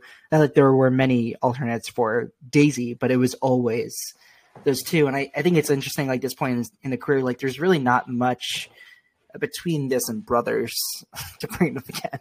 Um, It does feel Yeah. almost the relationship between Gatsby and Nick does almost feel like a, a Leo and Tobey relationship. No, Very exactly. good point. Yeah, Very yeah. good point. Very good He, point. he's he's the superstar. He's you know the one that everyone wants to talk to, and Tobey's you know the weird little guy. He's always been the there, bug and he eyes. and he looks up to Leo. And Yeah. there's an interview uh, with Leo that oh gosh, I hope I get the question right, but the reporter was like, "Who would you want to write your autobiography?" And he's like, "I want Tobey Maguire, Tobey Maguire to write it because he's always been there. He's been my friend since we were like 14 years old, and Yeah. the fact that they've been there with each other and like supporting each other, uh, like you know, uh, Leo has watched Tobey Maguire become a, a dad, like." That's pretty cool that it's like it's this story that they really get to sink their teeth into these parts. Um, you know, I, I, I, it's it's like that relationship outside of this movie. It can't not play a factor into this. Like, No, you're right. You're so- right. I, I'm then then maybe it's like I don't know. Then I'm thinking maybe Leo was like it's either it's me and Maguire or not me at all. I'm guessing Sure- he didn't oh. do that. Or maybe I didn't- said yes maybe. just to entice Leo more. Like, oh yeah, Mm, for sure. whatever you want to get on the project. I'm just saying from like a studio perspective and a director who's like wanting this film to be pretty successful. I'm just telling you, Tobey Maguire would not be my first choice because just in the sense of marketability, because you have him as such a major role in the movie across from Leo that I feel like it'd be more of a slam dunk if you got another movie star in there. But I Mhm. understand why not. And I'm not saying that would have changed the movie's quality or that the performance would be any better. I'm just saying as purely from like a market marketing standpoint. and clearly, Right, like you're six years away from the Spider-Man trilogy ending, so it's not like he was off of that like And it immediately. didn't end and it didn't end that well. Of course, I mean, of course, in yeah. the public's eyes. Of the public, yeah, It, yeah. it begs the question of who, uh, who, who you would want to play as. I was thinking as we were talking, like this feels like something that Joseph Gordon-Levitt, John, ah, just Joseph Gordon-Levitt would have been Mr. Corman. You could just say that. Everyone know who you're talking about. Yes, of course. Uh, you know, America's favorite teacher, Mr. Corman. Mr. Pencil Um, himself. Yeah. And, uh, you know, he invented Uber. Two, Yeah. 2013 movies with embarrassing voiceover. Hey, there we go. John. Yeah, yeah. My porn, my girls, My uh, Gatsby. my Gatsby, My champagne. my Daisy. Yeah. my old Oh. sport. Yeah. Uh, you know, I saw. I mean, speaking of castings, though, I was I saw that people wanted. I think uh, in retrospect, uh, uh, Debicki and Mulligan to switch parts. Like Carey Mulligan would be Jordan and Elizabeth Debicki to Debicki is such a Uh, huge I- slam I- dunk for this movie. It's Yeah. like, Yeah, oh, I we need a twenties actor, some or like you know, like a twenties presence, someone who can bring back to a time where you know, like people were Yeah. so striking and like, like have this like weird energy around them that makes you so like entranced and stuff. She's such a slam dunk for a Yeah. movie like this. And it's so funny to go back to the reviews and be like, "A newcomer, Elizabeth Debicki, who's this?" It's like, oh my gosh, like we didn't know how good we had. it. She's fucking tall. Yeah, right. right. Did you see how tall she She's is? really We're still fucking making. tall. It's nine years since this movie. We're still making those jokes at the uh, at her Yeah, height. she is yeah. tall. Yeah, she- But I, it is a striking image where, you know, she's laid down on the sofa and she stands up next to Tobey, like yeah. exits exits frame.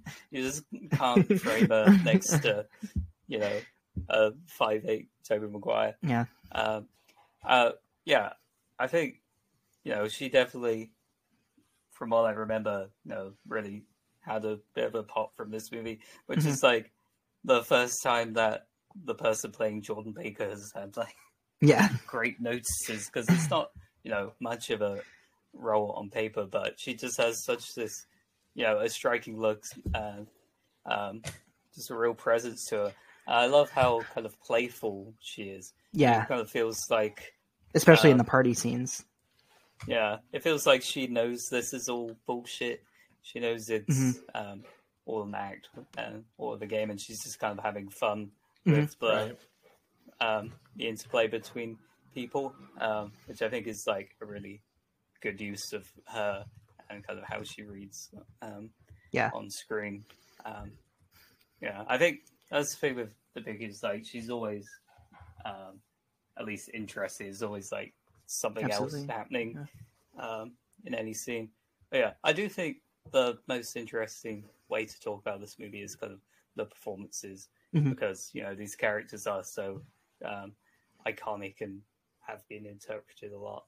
But um, you know, uh, uh, yeah, I think each kind of highlights you know something about this adaptation. Like, like okay, we gotta talk about Leo. This is like, this is the big thing. Yeah. This is like, you know, this is what the movie is all about. Is He's perfect. He's the per- perfect Gatsby. casting, and he, I, I can't, I literally can't think of anyone better because the thing Mhm. about Leo is he's a fucking crazy person. He's Yeah. like a maniac, but he's also really charming. Yeah. That's the thing. You have, but he also, but even when he's charming, you're like, I don't trust you. Like he's just that perfect. So I haven't seen the original, but when, when Jack, when you said earlier that Rob, like Robert Redford is on like kind of a worse choice, and I agree because the thing about Robert Redford is like I instantly trust him. I'm Mhm. instantly comfortable with him. I'm in, like, ah, Robert Redford, lovely, Yeah. guy, lovely guy, lovely actor, handsome face. Who wouldn't want to be around that? Always with Leo, lost. I'm all- Yeah. yeah. But with Leo, I'm on edge because I'm like, what is this fucker doing? Because he's, and I think he understands that. Like we were talking mentioning this year, even though it was about like gifts and stuff, but like Django, Wolf of Wall Street, all of this is around that time of him playing J. characters Edgar, Inception. right? Mm-hmm. Yeah. Mm-hmm. um, but like these are around the time where he's like playing characters, it, whether they're just plain villainous or just characters you're just not really comfortable around, or you don't you don't feel. And I'm not saying fucking. I'm not saying Jay Gatsby is the same character as Jordan Belfort or a slave owner. Um, I'm saying that there's that instant edge that he brings, uh, and you can really tell when he's having that one phone call in his room where he's getting pro- progressively mad about a small like Detroit being a small town or whatever the fuck. Um, and he's like, you see that like kind of rage and that instability come from his eyes, um, and just his like he just gets more manic. Um, that's why like it sucks that he won for the Revenant because that's when Mhm. he's trying to be the most just like serious and just like Sure. I'm just trying to avenge my boy and like all of that shit. Like I'm not and I, people say that's like a bad performance, whatever. I think that's uh, hyperbole. I think it's a decent performance. I think it's actually pretty good. But to have I don't like the movie, Oscar- whatever. I don't. That, Yeah. it- yeah, for sure. Um, It but- can be a decent performance in a bad movie. So, so- right. I yeah, I'm not arguing that. I'm just saying. I, I think I, I think people get a, he shouldn't have won for that. Is I, I Mm-hmm. understand that, and like it's another reason why he's good in The Departed. He's fucking manic in that shit. He's like consistently on the edge, about to lose his mind. Um, so to have that be masked, because he's so good at masking that shit, to Mhm. like have like he's so good at playing characters who can put on a face. And he's just the perfect choice for this movie. There's Yeah. just no one better. uh, uh, Departed is also like just what Boston is like. Um, it's also worth Good to know. Uh, Good to um, You know, no, but captures I- the the vibe of the city. the yeah, heart of the exactly. the hardest thing. You It's shot they- Jack Nicholson like five times, right? I Jack? did. It was it was a busy day. Um, no, It's like it's it's funny to look Gatsby at. Is, Gatsby's, you know, the idea of 20s New York, and Departed is the idea of 2000s Boston. 21st century Yeah, Boston is expressionistic. the essence of the Departed. Exactly. Um, you know, like Also we've done. Uh, yeah, exactly. yeah, yeah, those are actually real. Um, no, but I mean, if you look at Leo's 2010s, like we've done uh, Inception, Wolf of Wall Street, and Once Upon a Time in Hollywood, and I think those performances are like so drastically different, and it's like we've just kind of come to accept him as one of our finest actors, and they're all. A- I mean, to- I mean, to, you know, to borrow a term from our friends at the film stage, they're all A sides, right? He doesn't really do anything that's like a complete under flop. Um, he just he and he chooses his projects very, very wisely, and oh, what's that? what what came out last year? Oh no, no, I I mean I'm just talking about 2010s. Okay, yeah, yeah, Yeah, I was yeah, um, say like he's done. I mean, I guess it's not technically a flop, but it's a flop.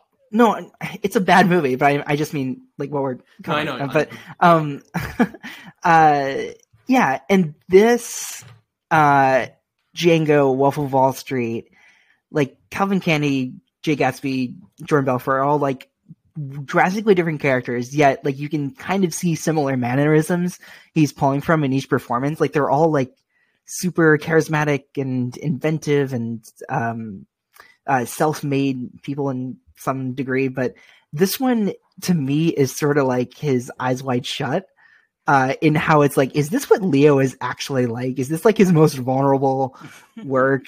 Uh, that that it's it's like self, uh, um, you know, uh, like diagnosing himself. Uh, right. You know, yeah, yeah. Like we talk about the parallels between the DiCaprio Maguire relationship. Like it's Nick and Jay Gatsby, but I think you know I just I I yeah, like we said, we love him in this role, and he's he, no, it's yeah, like what what else there's there to say? He's just he's perfectly charming, and like those that I mean, I adore the scene with him and Daisy and their their reunion. Like he's perfectly anxious, mm. but yet you can still see um like like this is the moment that's actually here. Like it all this I've done for her, and like that's the big that's the big heart of the text that it's like he's doing this all for this for this one girl that he may not ever be able to have yet um the day that he can't have hers or like have an interaction is finally here and you know he pulls it off as well and also i can't wait to do uh Shutter Island. That's right. Like that's another great yeah. you know, i mean Shutter Island is my favorite leo performance. Yeah. Um so but good. this is this is uh great. Uh, those are two is... duly apparted for from marshals. I just hope uh, to remind you of that. And uh, we we do have to acknowledge that he was yeah. duly appointed and a federal marshal. Exactly. Yeah. at the same time, which was you know an impressive feat. Marty was uh, crazy for that. Yeah. This is the uh, the hot take that I came into this episode with. This is uh, the 2013 Leo that I prefer. Uh, it, in, terms of, in terms of performance, yeah. Wolf of Wall Street is a better movie, but I think this is you know one of Leo's best performances. Um, I think it would have been great I mean, if he came here and saying it was a better movie. That would be awesome. No, no. okay, I'm not. I'm a weird guy, but I'm not that weird. Um, so, yeah. So I think this is like it is just perfect casting, and I think there's kind of every type of Leo performance is in this one, um, at least at some point. I think, uh, like you were saying, Clay, like he does kind of excel in these almost you know sle- slightly sleazy, slightly slimy, kind of untrustworthy mm-hmm. performances where you know he's slippery. You you never quite know. No, it feels like he's always on. Uh, in some way. He's always kind of projecting onto what he wants you to think of him. Um, so, yeah. like, uh, when he's essentially courting Tobey towards the start of the movie, and he's just going, "This is everything you need to know about me," and he's basically just selling himself. He's going, you know, I was, uh, you know, I was poor, and then I, uh, you know, met this guy, and mm-hmm. uh, now I'm involved in this business and stuff. And he's just kind of trying to uh, overload Nick with uh, kind of admiration and create this kind of myth around him. Yeah. Um, which he's you know trying to do for the the whole city as well. Um, to kind of uh, climb the social ladder, um, and then you know kind of work.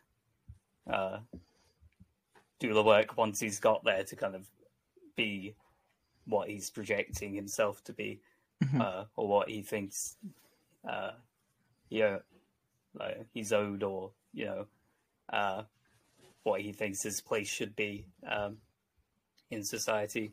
So you know, I think it you can draw a kind of straight line to things like uh, "Catch Me If You Can." I think right. it's a very similar performance in that. I think that performance is like Catch Me If You Can plus The Aviator plus maybe something yeah. else. Yeah. Yeah. Yeah, of course. Yeah. And that, that kind of arrogance and kind of also kind of boyish thing. Mm-hmm. And that's the other thing about him.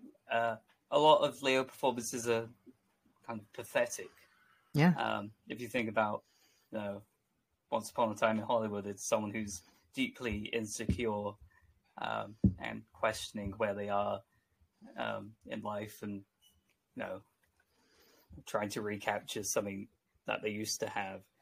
Um, and then even if you you know think about um, something like uh, The Departed, where you know he's kind of strung out and manic and trying to Wiry, yeah. salvage things. Um, so yeah, so when you get him in the same room as Daisy, he just turns into a little boy again. He turns into Yeah. you know Romeo from Romeo and Juliet. You know, turns into this kind of you know moon faced romantic Mhm. um, where you know he's kind of just giddy with you know this crush that he's had for you know decades or however long it's been five years ten years. Um, uh, yeah so i think it uh, and then there's also the kind of darkness and insecurity and um, anger uh, that you can get from his as well. Um, like i think probably the best scene in the movie is the hotel scene towards the end with him and Edgerton, which is you know just so gripping and so kind of, uh, demonstrative. It's been boiling the entire characters. runtime. Yeah. Yeah, and uh, I think it does a good, you know, good material. Right. so, yeah, but um, you know, it, that's where the kind of the social commentary of it, the Yeah. the view of The artificiality of the elite. yeah, Uh-huh. high society and like old money versus new money and resentments of Mhm. that and you know people feeling entitled to you know a place in the Mhm. world that uh, just because of birthright or uh, or because they've you know quote unquote uh, earned you know a spot at that level and those two things coming together with the um, with the interpersonal um, drama going on Mhm. uh, I think that's you know so yeah, and then Edgerton, you know, I I feel like Edgerton But just one like- quick thing about Leo, you know, I I mean the uh um the yeah, you're right though. Like the performance does rem- remind me so much of Frank Abagnale. Uh Catch Me If You Can is my favorite Leo. Um I just think like the what he excels at like we like we pointed out and at the time of his career and like the age he was at, it's like the perfect concoction for what Spielberg is ask- asking him to do then. Um yeah, that movie's immaculate. And uh you know, Clay doesn't like when I do this, but there's a little bit of Don Draper in uh in Jay Gatsby. And it's like uh you know, the manipulation of your own self identity uh is um altered to everyone that he interacts with, I think. A little bit. Uh obviously Nick being the biggest alteration and uh there's something very intriguing to what Leo does with like the the aspects of himself that he tries to to toy with uh with Nick because it's like he doesn't want to give away too much but he also wants to create this new identity and it's he doesn't even know who he is now and he gets, he gets into this business but he just I, I- I just think you know he's clearly such a, a tragic figure, but Yeah. yet he's a I mean- he's an utterly captivating one, right? So it's like such a great combination for Yeah, uh, for I mean, Leo. I, and, I told you this. Um, I think it was last night or the night before. You know, Great Gatsby is Sigma male grind set cinema, Yeah. and it's about the the dangers of the Sigma Sigma male grind set, um, where you know uh, you can only project um, this kind of masculine power and status um, for so long. And I think that's what um, is so affecting about the scene where um, he meets Daisy again for the, the first time in years. Mhm. Is you know that's the one person where he can't be, he can't project anymore. It's like his brain just, uh, you know, Yeah. short circuits, and he just becomes you know a little boy again. he tries to um, run out into the rain, like yeah. That's such a good detail. Like, Yeah, where are yeah. you going? Yeah. Like, it's, like, ah, fuck it, Yeah, never mind. yeah. I'll, I'll try. And of course, in that in that scene, that's so so well done. Uh, Nick is right there. I mean, it is, it is his house. True. Yeah, It, it's and- when he comes over in third wheels at Gatsby's house. It's like you need to watch them throw clothes at each other, man. I love I love when they cut to that moment when they're on, or I think it was a in a montage, and they're on the boat and like Yeah, they're like diving into the water. Yeah, In the I think book, do they mention? I feel like didn't I feel like Gatsby maybe bought that place and then offered the rent for him at a significant discount. Yeah, I think that is, from what I remember, I think that is what happened because it's on his land. Yeah, exactly. Uh, so it, that would make because it's like because that's his whole plan, right? To court, Yeah. like you said earlier, court Nick. Yeah, exactly. And yeah, use him to get to Daisy. And you know, he is still using Nick.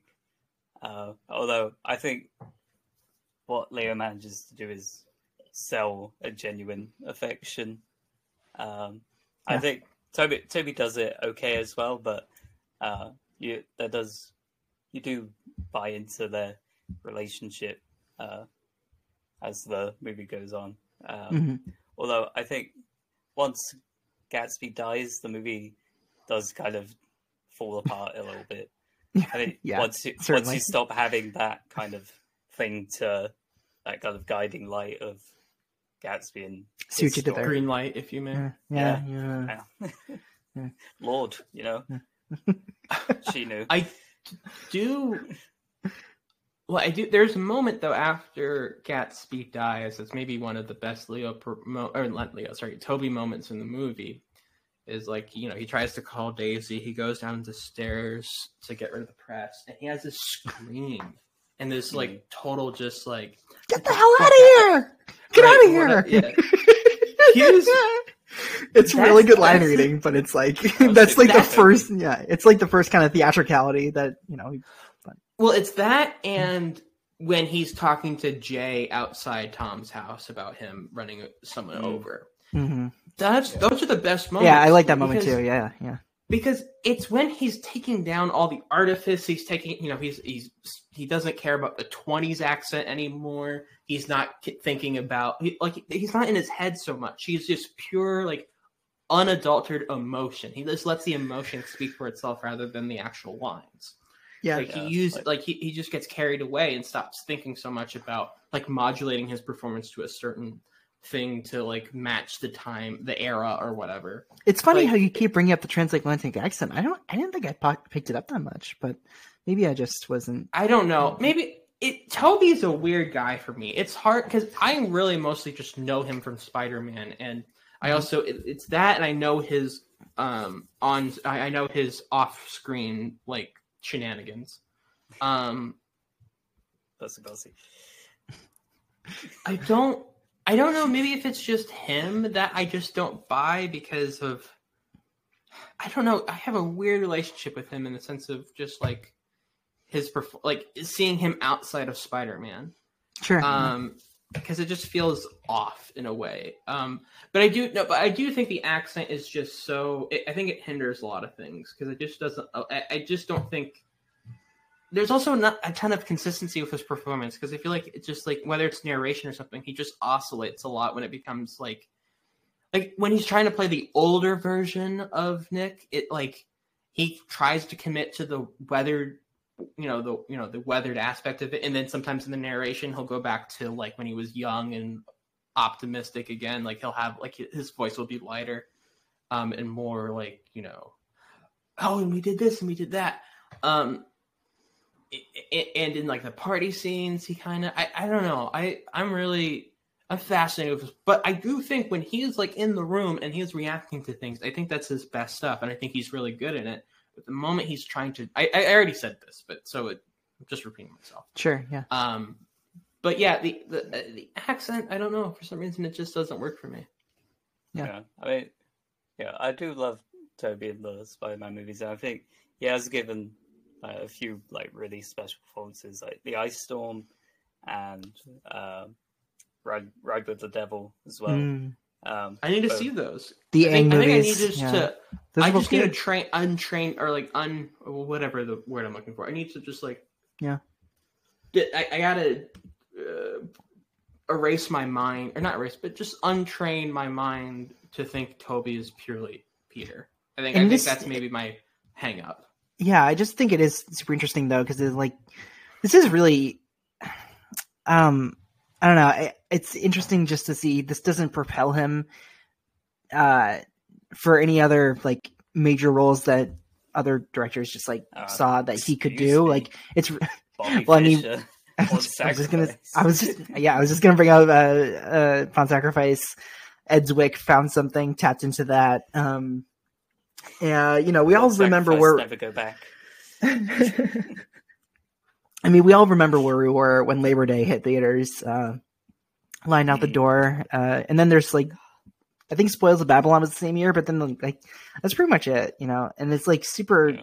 you know, I don't know, but it's interesting. Uh, like, I like him in this. thing, like, yeah, um, I like him too. I think uh, something that uh, the casting is doing so, I guess we'll credit Baz is, um, I think the casting helps in investigating the kind of masculinity aspect of this, where um, by the end of the movie, it does almost feel like, you know, boys wearing their dad's suits. Like, Mm. I think Tobey is a kind of inherently babyish actor. I think his best performances are the ones that are, um, you know, uh, an innocence or an innocence lost uh, narrative, um, like Mhm. uh, Ice Storm or Robe of the Devil. Those early Mhm. uh, work. I, I would like to see more of his kind of teen to you know young adult stuff. Yeah. See if because like once you get to Pawn Sacrifice, um, that's got it.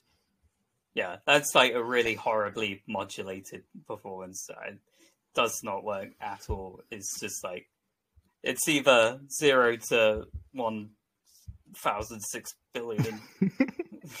You weren't riveted by the chess, is what you're saying.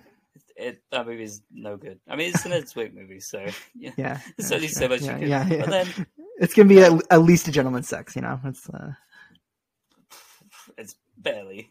It's, it's lucky if it's a four.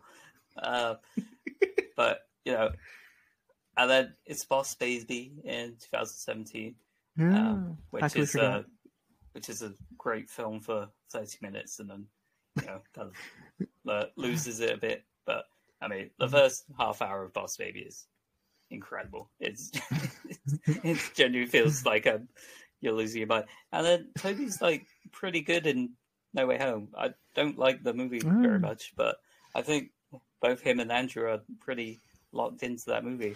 Mhm. Um, I don't like the take that he's like he's oh you could tell how bored he is or he's sold out in the movie. Because like whatever you think about that movie and I, I I liked it but I completely understand the people who are like it's the nadir of cinema. I, I'm not I'm not I'm not gonna I- it's there's a lot of bad stuff that comes with the context of that film and what it's done for culture. I liked the movie. I enjoyed myself. I I like some of the emotional beats blah blah blah yada yada yada. do you think that the people who are like, oh, you can tell how bored Tobey is, or you could tell how he just like he uh he uh what's I can't fucking think of words. He just um he he just what's the word? Uh fucking He's checked out.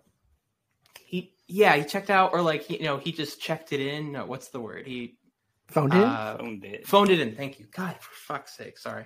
Um, but yeah, he like he phoned it in. Like, criticize everything about that movie you want. There's a lot to criticize, but that's that's what he's doing. it That's, like, stars. how it's it stars written. one of the actors from In the Heart of the Sea. I mean, you know what That's is true. what else is there to say? But Yeah. that's how his Spider-Man is written. Is that he is like devoid of like he's like he's been like fucking beaten down for like how like 20 years of being Spider-Man. Of course he's gonna be like, yeah, man, it's kind of rough. Like Yeah. Mhm. I I hate I hated that take because it was such a it, you know there's so many things to criticize that movie for, but to, for that to be like no, I think he's that's how the character is written and that's what he's doing. It's like a conscious choice. Mhm. So I think it's just it's such bad faith to assume that it's like oh he phoned it in or he wasn't like he just did it for the check. Like he might have just done it for the check. That's a fair take, but he's trying in that movie. I don't. I, I, I hate when people say he's not. I think that it's a take. It's a. It's his reading on the character. Right, right, right. It's. It, I mean, it kind of reminds me of uh, like Chris Pine in Spider Verse. I think that's Is that the one who's like Yeah, in a- in a way, Is that sure. is that Yeah. schleppy? Yeah. Oh. Well, uh, Jake Johnson is the. Oh, Jake uh, Johnson's the okay. Never mind. But no, I think the Chris That's Pine works better though, because Chris Pine, like, even though he dies at the beginning of the movie, he's still kind of like he is still like, like, a he's the veteran, like an Spider-Man. aged right, right, right. Yeah. Hmm. Yeah, no, for sure. Um, I mean, I think the key performance we, we haven't talked about yet is Carey Mulligan. Of course. Um, or should we do Joel Edgerton first? I mean, whatever you want, Jay. Yeah. no, I mean we just brought up Joel Take- Edgerton. Take me where. okay, yeah, Edgerton. Like, yeah, I think Edgerton is like, I think he's still underrated. I feel like Yeah. people don't, you know, don't give Edgerton his flowers enough. I fucking love Joe Edgerton. I think he fucking rules. Yeah, He gave one actor. of the greatest television performances I have ever seen, and no one talks about it. Some people would even argue that? that's a that's a movie. Underground Railroad. the first episode of uh, Obi Wan? No, oh yeah, yeah. Uh, Underground Railroad, incredible. Like He one is- of the best things I saw. Last yeah, year. it's amazing. Yeah. He is so fucking good in that show.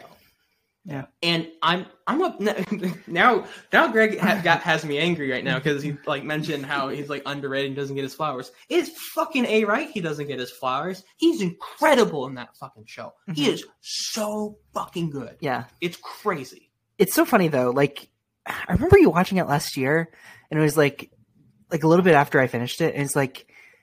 Yeah, it's I, I kind of took Underground Underground Railroad for for granted because it's like it's obviously great, like all the ingredients were there, um, and it's like I, I guess I didn't like I know it was great. It's like duh, like you know, it's Barry, it's uh, I don't know, uh, I don't know what I'm trying to say, but it's it was just like so clear that it's it's it was gonna be spectacular, and it was like, uh, but and no, but you are right that Edgerton is um a little overlooked. Believable in that show. Um, yeah.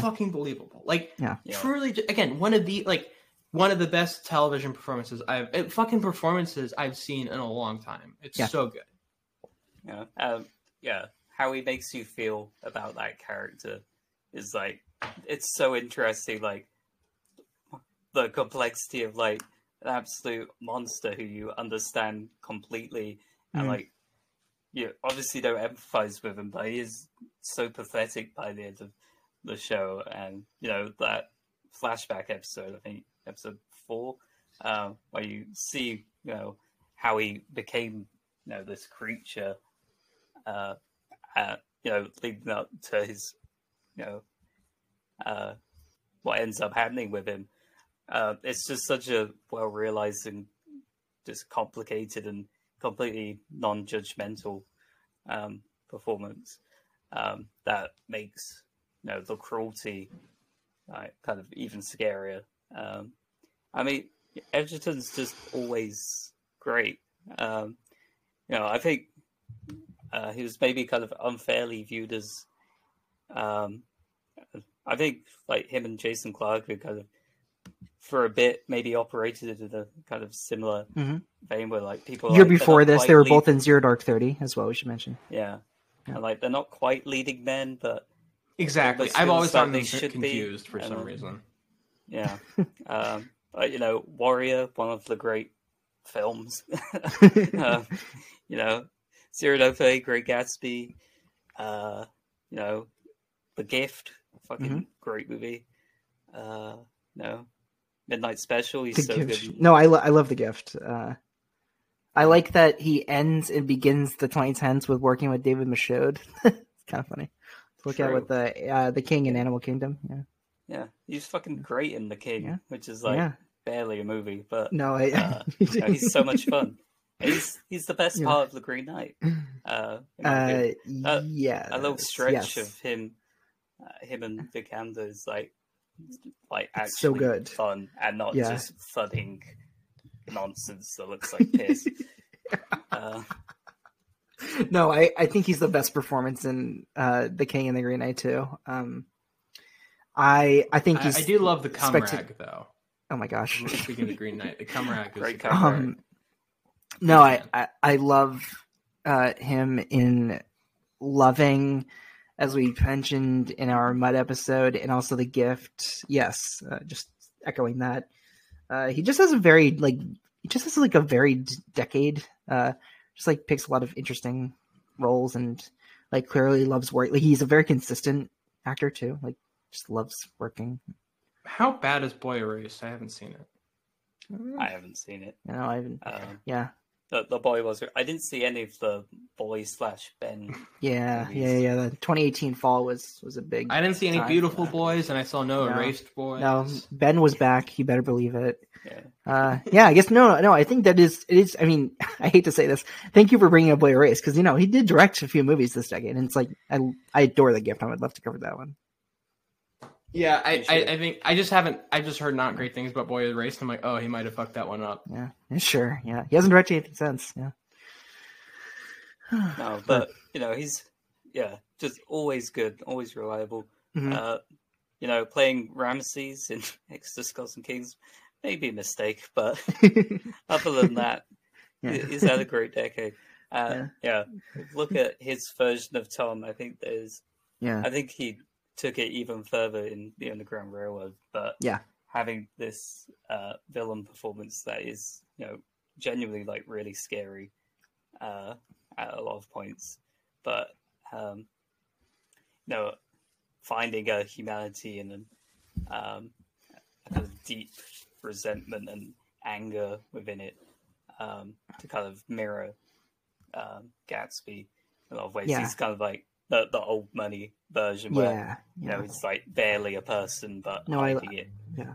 um, I love him in this, yeah. status. Yeah, it's a completely different movie if you tell it from his perspective, right? Because it's like he has this fine, albeit like occasionally unhealthy relationship through through his perspective with uh with Daisy, and then you know starts to come closer with Nick, and then like Jay Gatsby is interested in his life, and like who is this guy that he's probably heard like murmurs about, like it's it, it I just yeah, it, he brings a lot of uh humanity to Tom Buchanan, whereas like others like might uh write him off as just the person who's keeping Daisy from Gatsby.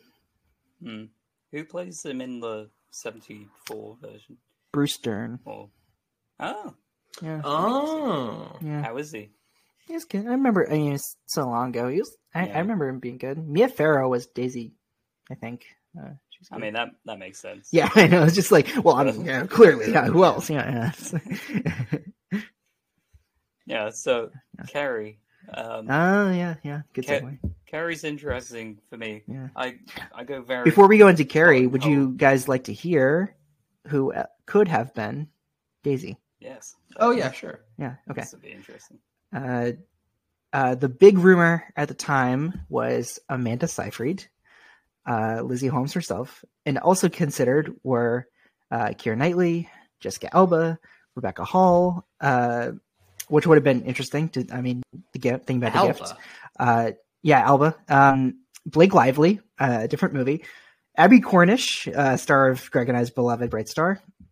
Michelle Williams, Scarlett Johansson, and Natalie Portman. Yeah. I like Michelle Williams. Weird. I, this, yeah, me too. Yeah. This, this feels like Also, a list Shutter of- Island reunion with her and Leo, which would have made sense. I feel like half of those actually work. I don't know. Like I, I think Carey's good in this, but I don't. It's not like she's irreplaceable. yeah, no, for sure. No. Yeah. I mean, Um, and, and uh, it's interesting to to read that Carey Mulligan doesn't really like this performance, and she felt at the time very overwhelmed by the size of the movie. And then, like you know, we've covered her in like Wildlife and Shame and Llewyn Davis and the things that she'll do. And this is also the same year as Llewyn Davis. Uh, that you know the things that she'll do after this, and I think a little bit before, um, are a little smaller, and it kind of makes sense. Like I think that oh, being her her being overwhelmed works for the film because Mm. she as a character is also overwhelmed. Yeah. Yeah, I agree. That this is my thing with her is half the time I love her, and half the time I feel just completely disconnected from what she's doing, and you know I don't feel like So like me and Tobey. to yeah to to me like in a lot of her performances, it doesn't feel like she has a specific idea of the character, like something like Promising Young Woman, which is Hmm. you know a horribly written movie. uh, so you know only so much you can do with that. I We gave it an Oscar. Wildlife Yeah. has, I think Wildlife has a similar problem. I think it really Mm-hmm. loses her in the second half, which is partly the point.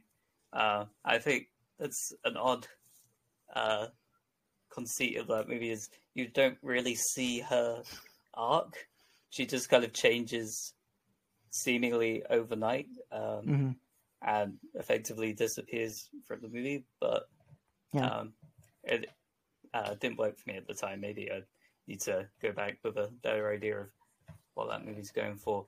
Um, I have to find some uh, more examples, but yeah, Mhm. half the time, like I really can't connect with what she's doing. But uh, other times, I think she reads to me, you know, fairly kind of placid and um, almost kind of ethereal, uh, uh, which can work really well, like things like Drive, um, or things like Never Let Me Go, Mhm. um, where there's like a kind of, uh, you know, that uh, distance kind of adds to a kind of a, a complicated relationship. Uh, I think Inside Llewyn Davis is maybe my favorite performance from her. Yeah, she's excellent in it. You know that uh, kind of brittleness Mhm. uh, that she brings to it. Yeah. Whereas I think, um, yeah, for this movie, at least this Daisy, and I think most Daisies, uh, it's probably true of the book as well.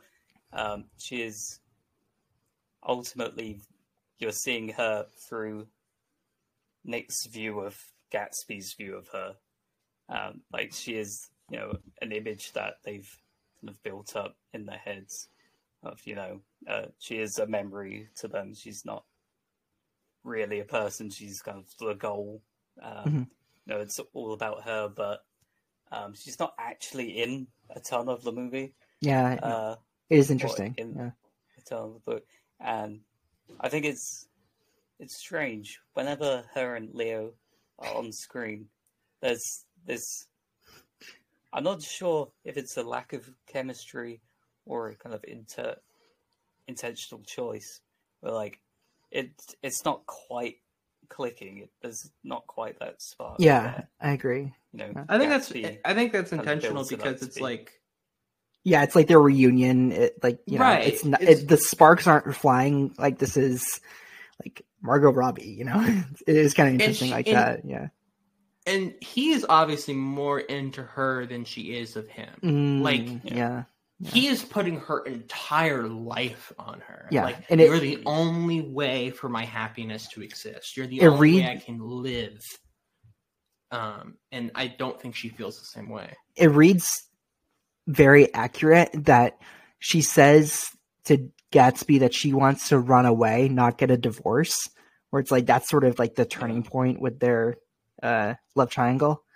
But no, I think it does make sense. That's like Carey Mulligan, like really takes off uh, when an education comes out and she's first discovered. Then she has this like, you know, a lot of people at the time were like comparing her to Audrey Hepburn and like she has this like very expressionistic uh body language and like she can be over the top and restraint and like lots of um uh uh modes to go into. I think she has a lot of range. Um she's I I do agree though, like yeah, she does she, yeah, she can get lost in the size of this, but I do like her as as like more of like a fascination of Gatsby more than someone who actually can connect and like they'll actually have a relationship. But it's like you know that's to Luhrmann that's the actual tragedy is like not only can Gatsby like not have Daisy, but he can't really connect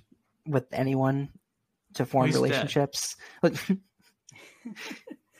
That is an, an obstacle. yeah, Does make They- things harder. He was Yeah. shot. They can't weekend at Bernie's uh, Jay Gatsby. That would be awkward. Man, I would love if they try. That's a movie I want to I mean, watch. they probably still could just have you know have him propped up in the window, looking down on the party, going, "Ah, what a night." Shades on. Is that Gatsby? I heard he got shot by Jason Clarke. they say Jason Clarke, not George Wilson. Yeah.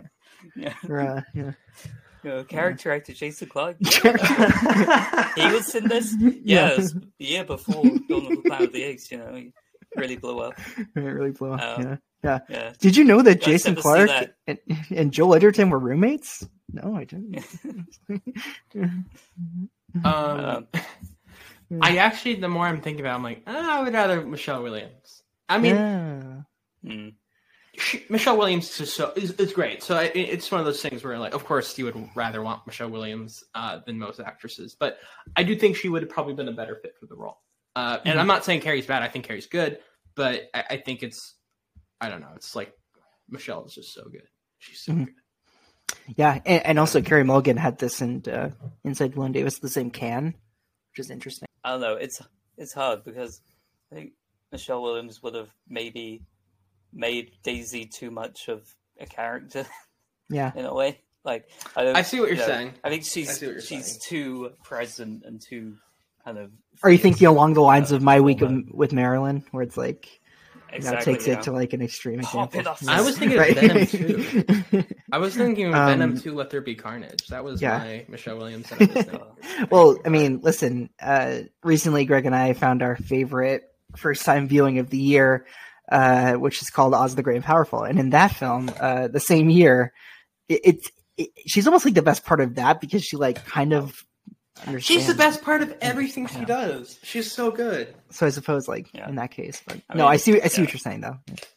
Not not to go off on Oz talk, but the two best things about that movie are Michelle Williams and Zach Braff. So I- that's kind of It's shocking how, tell, how tells you good what you need to know.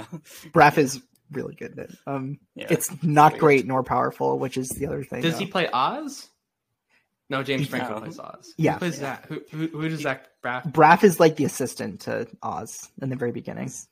He's the monkey. Yeah, he's the monkey. Oh, I was like, is he a monkey? Yay! Because that's Yeah. like probably the only. That's probably the best performance he could ever give. Is like not a real Yeah. person. yeah.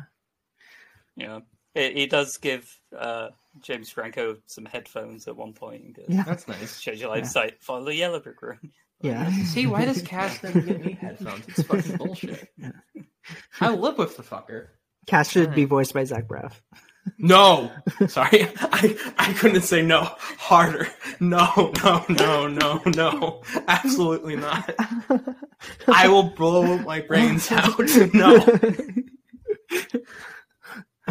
Oh, you hear the man, I Scrubs theme, like like That's one of the distant- worst things you've ever said to me.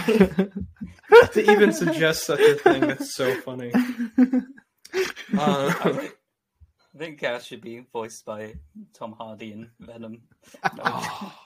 Okay, well Clay. that's that's just Clay, Clay, I need some food. all right, guys. You're a loser. that was just bait for you. Clay, you loser. Um, I well, he says that to me anyways, but in Yeah. other words, um, what was I gonna say? uh, yeah, man, I don't.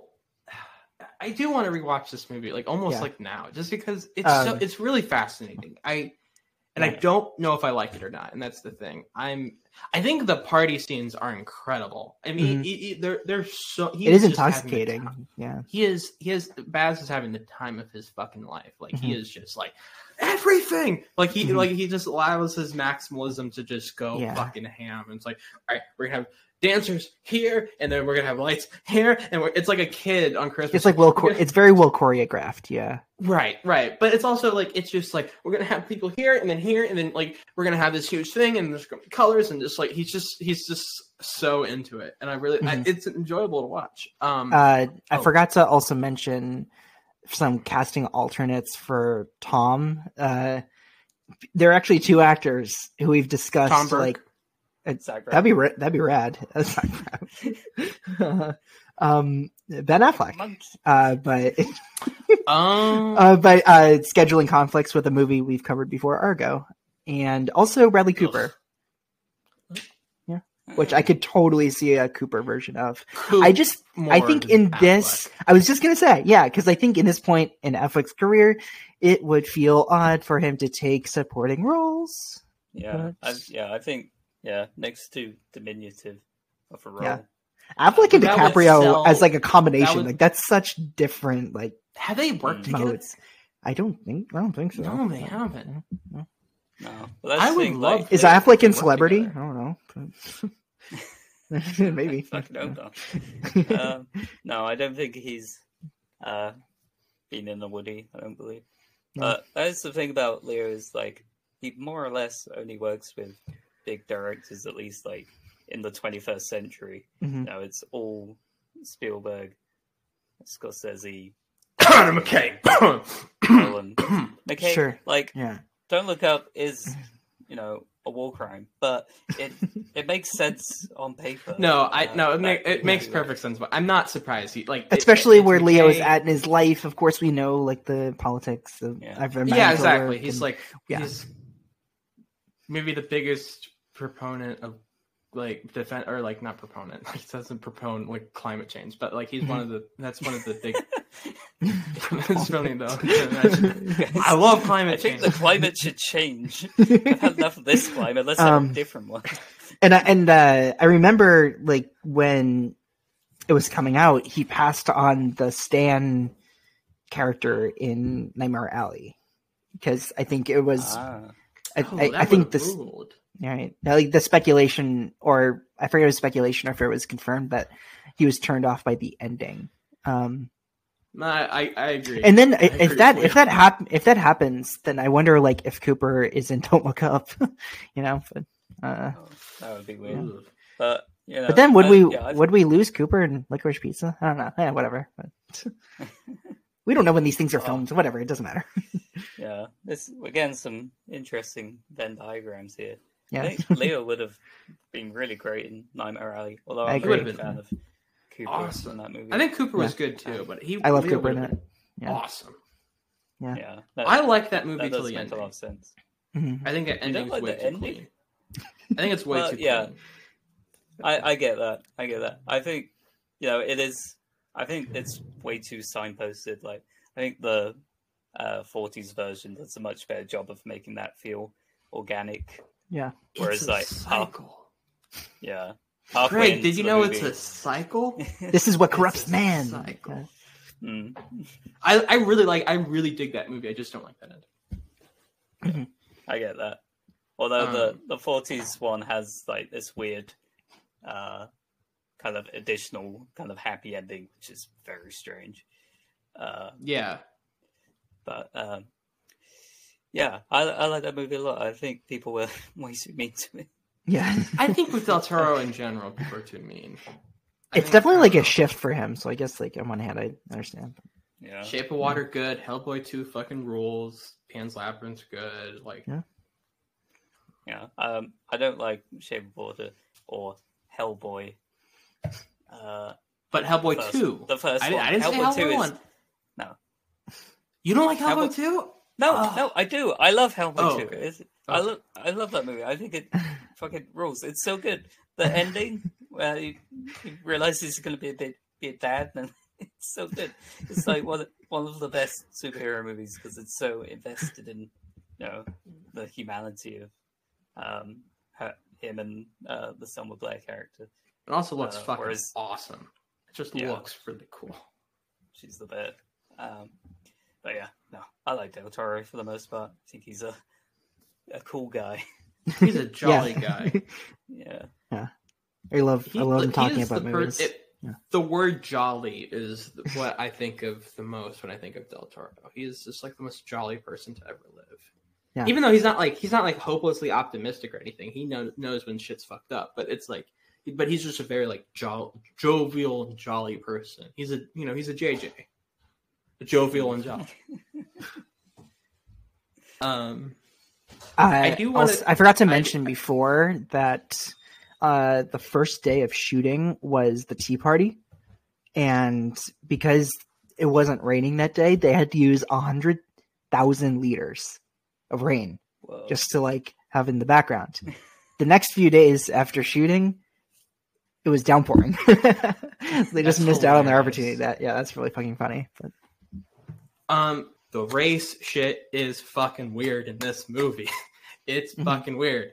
How like there's basically they you know it's like I don't even want to say like the blank empires or whatever. They talk about that a few times. That there's this weird like running thread of Tom being super fucking racist. And I'm not and those things are fine, but the issue is when you're using that as like this major plot point or this major character detail, and the only time like you know, and the only time there's no actual black characters in the film. They're all mm-hmm. either servants or dancers or in that bar.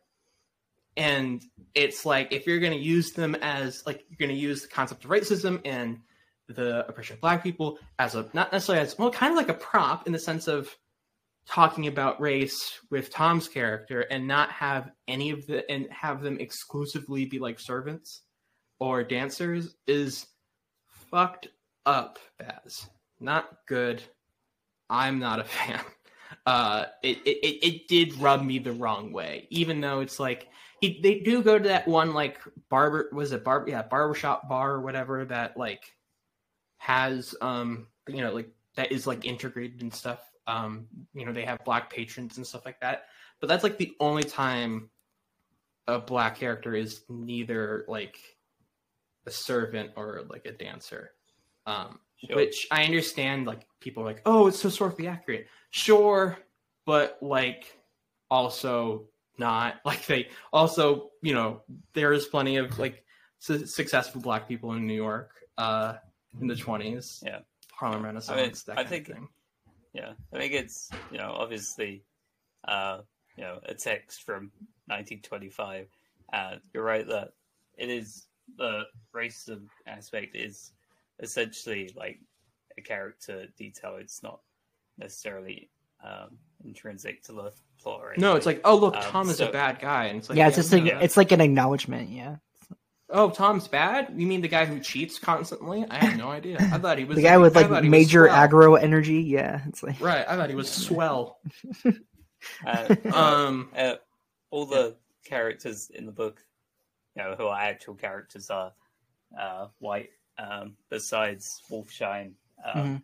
who, uh, from my memory, uh, is kind of coded like as a kind of, um, well, he's coded as Jewish, but kind of ethnically or kind of geographically Right. ambiguous. Um, uh, so he's like the only person of color character uh, in the film and in the book, and you know there has been a lot written about um, the kind of anti-Semitism Yeah. um, of that character, uh, and you know uh, how he's coded. Um, in the nefarious Uh, I- activities that I guess like Gatsby Yeah, does or doesn't realize exactly. that he's involved with. Yeah. you know, Oh, I think he does. I mean, I, I like the whole. I, I I I was thinking I like the whole idea of like Gatsby isn't rich or like he does, he's just like he's a front. He is like you know he like launder like he, he basically he's an excuse to get all the most influential people in a room together so the criminals can schmooze. Mhm. Um, he, he is he's the car wash from uh, Breaking Bad. Absolutely. and what's more to be said about the Great Gatsby? I, I think that ends ends the Yeah. episode on a perfect note. Oh my god. He is the Yeah. car wash from Breaking Bad. Vince Gilligan is Um, like the biggest J- the biggest Great Gatsby fan. Um, it's pretty much. I, w- I would be interested in him. I wonder if they could just do a. Have they ever done a modern, like, uh adaptation as in, like put it in the now? I know that kind of takes away from like the entirety of the book because it's so much about the Roaring Twenties. Right. But like, Yeah, I don't know. Yeah, I feel like someone would I mean- try it by now. Yeah. yeah. I think this is kind of the closest we've gone Yeah. so far, um, in kind of yeah blending um, the time periods and the aesthetics and Exactly. musical choices and stuff. But no, I think that would be interesting. I think that would kind of help address um, the kind of racial uh, politics of it. You know, if you moved it um, to now and you know these ideas of Mhm. new money and new uh, kind of people coming up and how that changes, you know, self identity and uh, self rejection and stuff. I think that Mhm. could be interesting. You know, it's obviously, you know, you are kind of fundamentally changing certain aspects of it if you change the time period, but Yeah. you know, I think you know it's such a kind of foundational text in American fiction that you know it can be opened up to uh, many interpretations. And like I was saying towards the start, you know, linking this to Shakespeare, you know, no one has a problem with, or well, some people do, but at this point, it is very much accepted that you will transmute Shakespeare texts into any time period you want or any Mhm. context Right. you want to. It's sorta like- how that will. Uh, no, yeah, it's sort of like Clueless and Ten Things I Hate About You being Shakespearean Yeah, exactly. Coming of age movies. Um, I do like this quote from Leo uh, about playing Jay Gatsby. Uh, Gatsby is one of those iconic characters because he can be interpreted in so many ways a hopeless romantic, a completely obsessed wacko, or a dangerous gangster clinging to wealth. And I think all of those ways of thinking about the three sides of Gatsby are very present, and that's why DiCaprio is a good actor. I don't know. It's like- Killer, Yeah, exactly. Uh, He does- moon. You know, Yes, can't at wait. the same time, which is great. Mm, yeah, absolutely. Yeah. Any of you guys have a favorite song from the soundtrack? Uh, for me, it's Hundred Dollar Bill. I think Yeah. that song slaps. I think the uh, about half of it is clips from the movie, which is a bit much. so this is Yeah. a whole conversation from the barber shop in the middle of Yeah. the song. Um, but you know, I, I like a lot of the songs. There's a Jack White song, which I don't think Yeah. is pr- prominently featured in the movie, really. Love is But- blindness. Yeah, it's really good. Yeah. Yeah, there, there is a, a bit uh, of that. No, the Lana song is good, although I think they maybe play it like three times too many. Yeah. like it's effectively Daisy's theme in the Yeah, movie. so for sure. It's the it makes Yeah. sense. Yeah. Um, but you know, I I don't think I have to hear that song again for a while. Yeah. Um, I thought the uh, I like the one by Gotye. What's Heart's a mess. That's a good one. Hmm. And the Sia song is all right. Ki- uh, Kill and Run. yeah, not, Ah. not a big Sia head. Yeah. No, especially not now. Um, True. yeah. Um, I don't have. I don't think I have a favorite. I would have to look at the soundtrack again. I'm not good with recognizing music. I'm like, oh, I know that song. So I, I would have to look at the soundtrack. But um, I mean, I, I like a lot of Jay Z stuff in general. So Mhm. I'm, I'm not the biggest Jay Z fan, but I like a lot of his stuff. You know, just period. So I think, yeah. I mean, one of his songs probably would be my favorite. Um, definitely not the Will, will.i.am song. Definitely not the will.i.am song. Yeah. Uh, I'll put audio. song. Uh, I'll put I'll put audio over this and saying like will.i.am song is my favorite of the soundtrack. Yeah, yeah, that- you would do that. Yeah. Um, my favorite, favorite scene. artist. Yeah, favorite scene. Greggy, do you have one? the scene at the plaza towards the end, the big uh, Tom and Gatsby Yeah. Confrontation. I think that's you know every performance firing on all cylinders. Yeah. Um, and I think it is a nice moment in Tobey's performance where he's been so caught up in this that um, you know he's forgotten that it's his own birthday. Yeah, Uh, that's right. I yeah. that Happy birthday. that is poignant. Um, I, yeah, I think there's great work from everyone Yeah, in that. absolutely. Um, but yeah, and I love how much you this movie a lot. feel the uh yeah, yeah. Thank you for coming on for it and agreeing to discuss this one that I don't know how many others would. Uh no, and like I love how much you feel the summer heat with like all the fans going. Like that's a nice touch too cuz like everything is like the the movie is so maximalist that I just like there's not many moments like this that you understand uh the feeling of tension communicated by Summer uh in the how many other parts of the movie because like that's the best example to me. Um and also like the moment when leo loses his cool and you see like the shut up thing like i feel like that's been memed a lot. Like i, I don't know if that's for better or for worse uh but because that's like the one dynamic moment of like the this fucking guy is ruining everything for this one girl that I've fixated on. It's, it, I mean, it's once you boil down the Great Gatsby, it's it's quite funny, but it's also very sad, right? Um, Yeah. He is Uh, horrendous. um, uh, yeah, and I, um, no, yeah, that's that's a great scene, but She's leaving you. Nonsense! I am, though!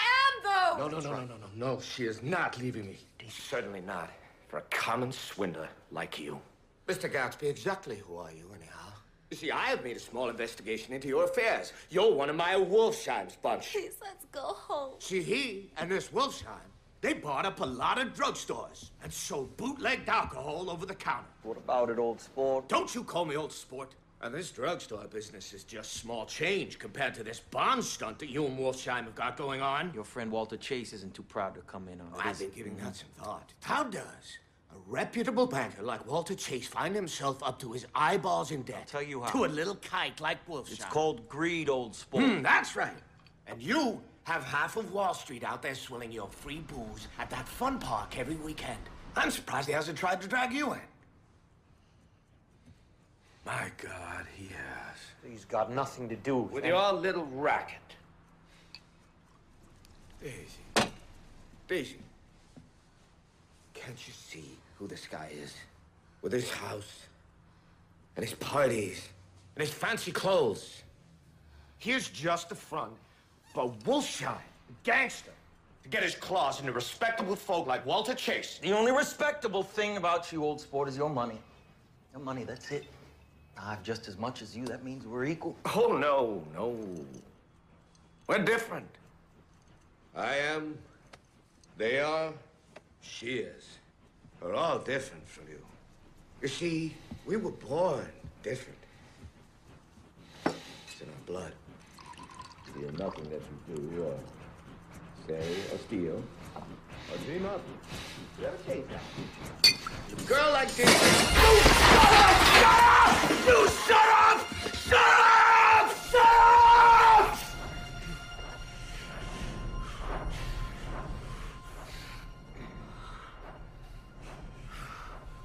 Gatsby looked in that moment as if he had killed a man.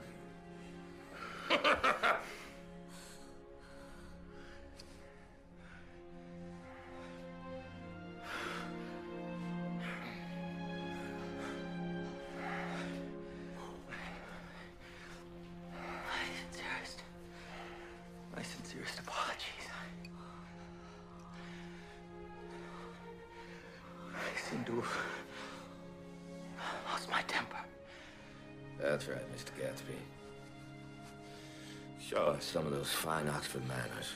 Daisy, darling, none of this has any consequence. I- Daisy, Daisy, talk to me, darling. I just lost my temper, that's all. He began talking excitedly, but with every word, Daisy was drawing further and further into herself. Clay, do you have one? Um, I think the scene between him and T- Tobey outside of Tom's house after the car accident. Um, I think that's you know a lot. Uh, performances uh, firing on all cylinders. Uh, just so much emotion in that scene. I think that's Tobey's probably Tobey's best scene. Um, I'm no, I'm really into. I, I was really into that. Uh, it, you know, it's very much like the height of the film. Um, and even when he's like cleaning the car at the end too, it's like how manic and uh, how manic he is, and just like, oh no, it'll be fine, it'll be fine, it'll be fine. Mhm. Um, I really, yeah, I think again, it's like Leo at his most unhinged, and that's always a good thing. Certainly. And I know it's a small detail, but I like when they clean the car that it's like a, an activity that uh, Nick and Jay do other than sitting around talking. I, I know it's like a weird thing to pick up, but it's like like they're actually like working on something together. Maybe it's for like a kind of a sick cause that uh, Jay killed Myrtle, but you know, uh, spoilers No, for no, anyone no. who's friend. Yeah. She, uh, no, uh, uh, Daisy killed Myrtle. Oh, yeah, of course. No, no, please, please. Yeah. Hello, old school.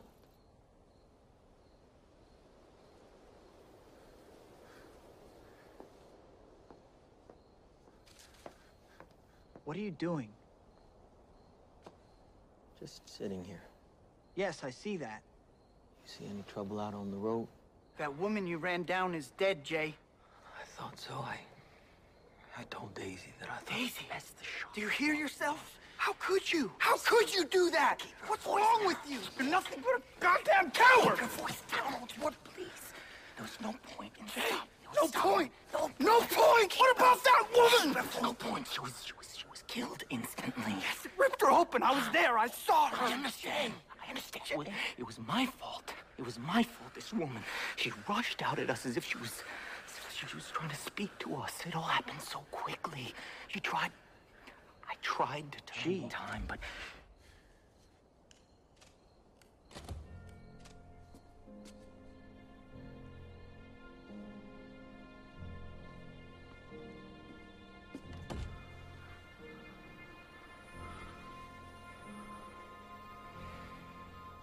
was Daisy.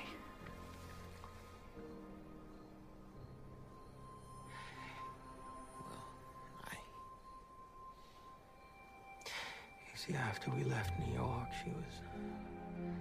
She was very nervous. She thought that, that driving would steady her.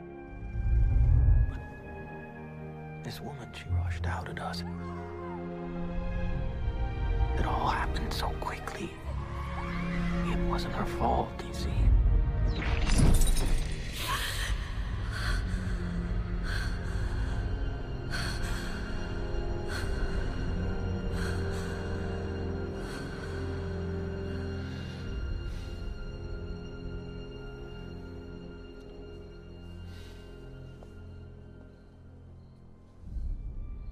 No one must know that Daisy was driving. Promise me. Jay, you should go home and get some rest. I'm going to wait here. I'm going to wait here all night if necessary. No, no, no. That's not a good If idea, he tries Jay. to bother her about that unpleasantness this afternoon, if he tries to bother her, if he tries any brutality on her whatsoever, Tom won't touch her. He's not even thinking about I her. don't trust Jay. him. I don't trust him. All right. All right. You wait here. I'll see if there's any commotion. Would you?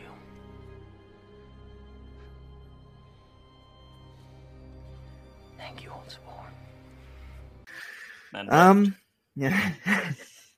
She Um, killed actually. She actually killed Isla Fisher. Funny. Yeah, yeah. Um, Isla Fisher's been dead for years, and for some reason we haven't realized it. strangled her. Like, she's not in. yeah, Now you see me too. exactly. I- Absolutely not. You, you made that up. Um, I'm coming back for now you see me too. oh, No, I, funny enough. I am not. Well, I am funny not. enough, yeah. not. Not. Um, we actually have someone who's well, just claimed yeah. that. Yeah, just claimed it. Yeah. Uh, I.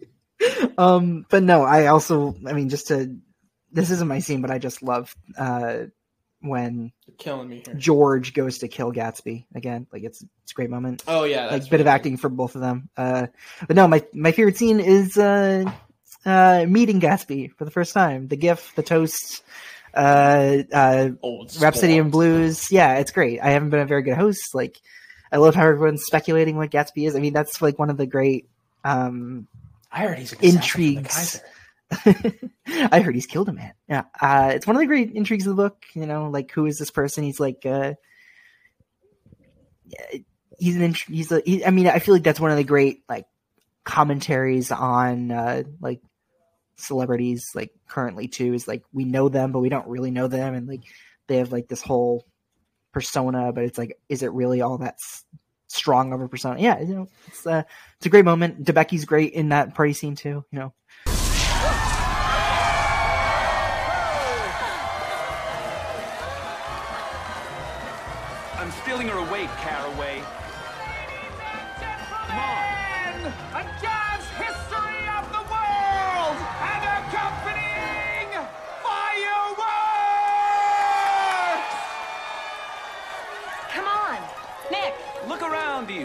Rich girls don't marry poor boys.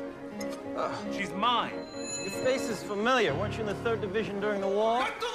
Oh yes, the 9th Battalion. I was in the seventh. Excuse me. I knew you looked familiar. Having a good time, old Oh, sport? the whole thing's incredible. I live just next door. Uh, he sent me an actual invitation. Seems I'm the only one. I still haven't met Mr. Gatsby. No one's met him. They say he's third cousin to the Kaiser and second cousin to the devil. I'm afraid I haven't been a very good host, old sport. You see, I'm Gatsby.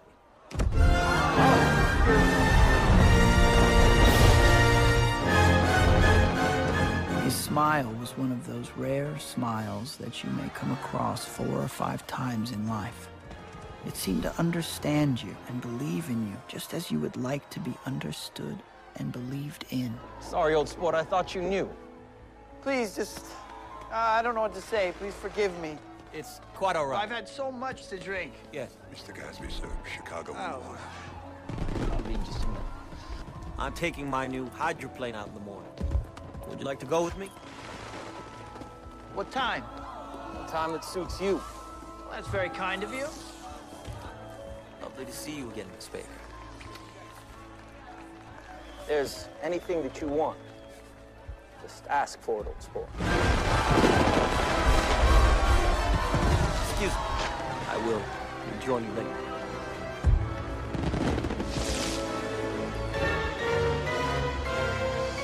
I expected him to be. Old and fat? Yes. Young men don't just drift coolly out of nowhere and buy a palace on Long Island. He told me once he was an Oxford man. However, I don't believe it. Why not? I don't know. I just don't believe he went there. Yeah. Um, but that's the Great Gatsby. Greg, thank you so much for being here again. Please come back. Thanks, guys. Yeah. Uh, I love you guys. I missed you. Yeah, I miss you Um, too. Stop working. I know. It's very hard. Yeah. Time zones and stuff. But um, Quit your job. Yeah. Yeah. Yeah. I, No, I would no. like to. Yeah. But no. Um, yeah. Yeah. Thank you guys. Where can everybody find you? Uh, Uh, if you have anything to like shout out or Uh, so my Twitter is at Greg underscore HT. Um, actually, I think it's underscore underscore HT. Yeah. Um, and stay tuned. Me and Logan Kenny are launching Yes. a new podcast soon um, Yes. called Scorsese, Yeah, which is the worst idea anyone's ever had for a podcast, where each week we'll review a Scorsese film and a Patrick Swayze film. Uh, which is, you know, That's only you, Something- only you two. Exactly. The only people on this fucking planet who would think of that. That's beautiful. yeah, I, it, it did. I can't even remember. We, we've had this idea for so long. Yeah. How it came Are you going to do Scor- produced Scorsese produced stuff too? Because you're going to run out at some point. Um, so uh, the thing is, uh, it just about works out uh, with the directed stuff and uh, Swayze stuff. So it, it's about um, you know forty things if you include like concert docs and the shorts and things. Okay. Uh, your last so we- we waltzes, your be- public speakings? Yeah, it's like Exactly. Yeah. We will be stretching ourselves thin. Um, but I think, yeah, I think we like the idea of having a kind of finite Yeah. number of. It helps. for sure. Yeah. Yeah, you like doing a filmography. Yeah, Yeah, like Statham and yeah, all this. exactly. You Uh, chased Statham, and now it's it's down to Pat and Marty. Yeah, exactly. Jack, where can everyone know, find you? I'm on Twitter, uh, reluctantly, uh, at Jack Draper. uh, uh, writing on film at the Boston Hassle. This movie can be now streamed at HBO Max. Uh, I was gonna say oh, this is in theaters, but it's like, what are we to promote a big studio movie? Anyway, I was gonna, why did I say that? Um, uh, year for Elvis Presley. right? like he's the king of rock and roll. You know, like LeBron James is the king. Uh, uh, uh, next Nope. week we have uh, uh, Game Night with Bailey Hurdy. Uh, you know, one of the great comedies of the 2010s. Uh, I, that we think so, at least. Um, can't can't get wait. Sure. Uh, yeah, it's very funny. Um, Frito Lay. yeah, and that's it for me. Frito Lay. Yeah. How is that profitable for Frito Lay? Um, So good. so good. Everyone follow me at Birds of Clay on Twitter, and you can follow uh, and on Letterboxd, and you can follow me at Mr. Clay Williams on Instagram. You can follow the podcast Twitter account ETT Pod. Please, please remember to rate, review, subscribe. Greatly appreciate it on you know iTunes, Spotify, whatever. Uh, give us Call us old stars. sports. You know, even if you're kind to us, just like give us an, give us an old sport. That's what we're looking for now. Always need some old sports. Um, Mhm. recommend us to a friend. Do what you got to Mhm. do. Uh, Recommend send us at a party. Next time you're at a party, just like you know, check Yes. show. Okay. Thank you, Jack. Send it. Send us an email at exiting through 2010s at gmail.com. Uh, thank you all so much for listening. Please be good to yourselves. Uh, donate to an abortion fund if you can. And as always, we'll catch you next time on Exiting Through 2010s.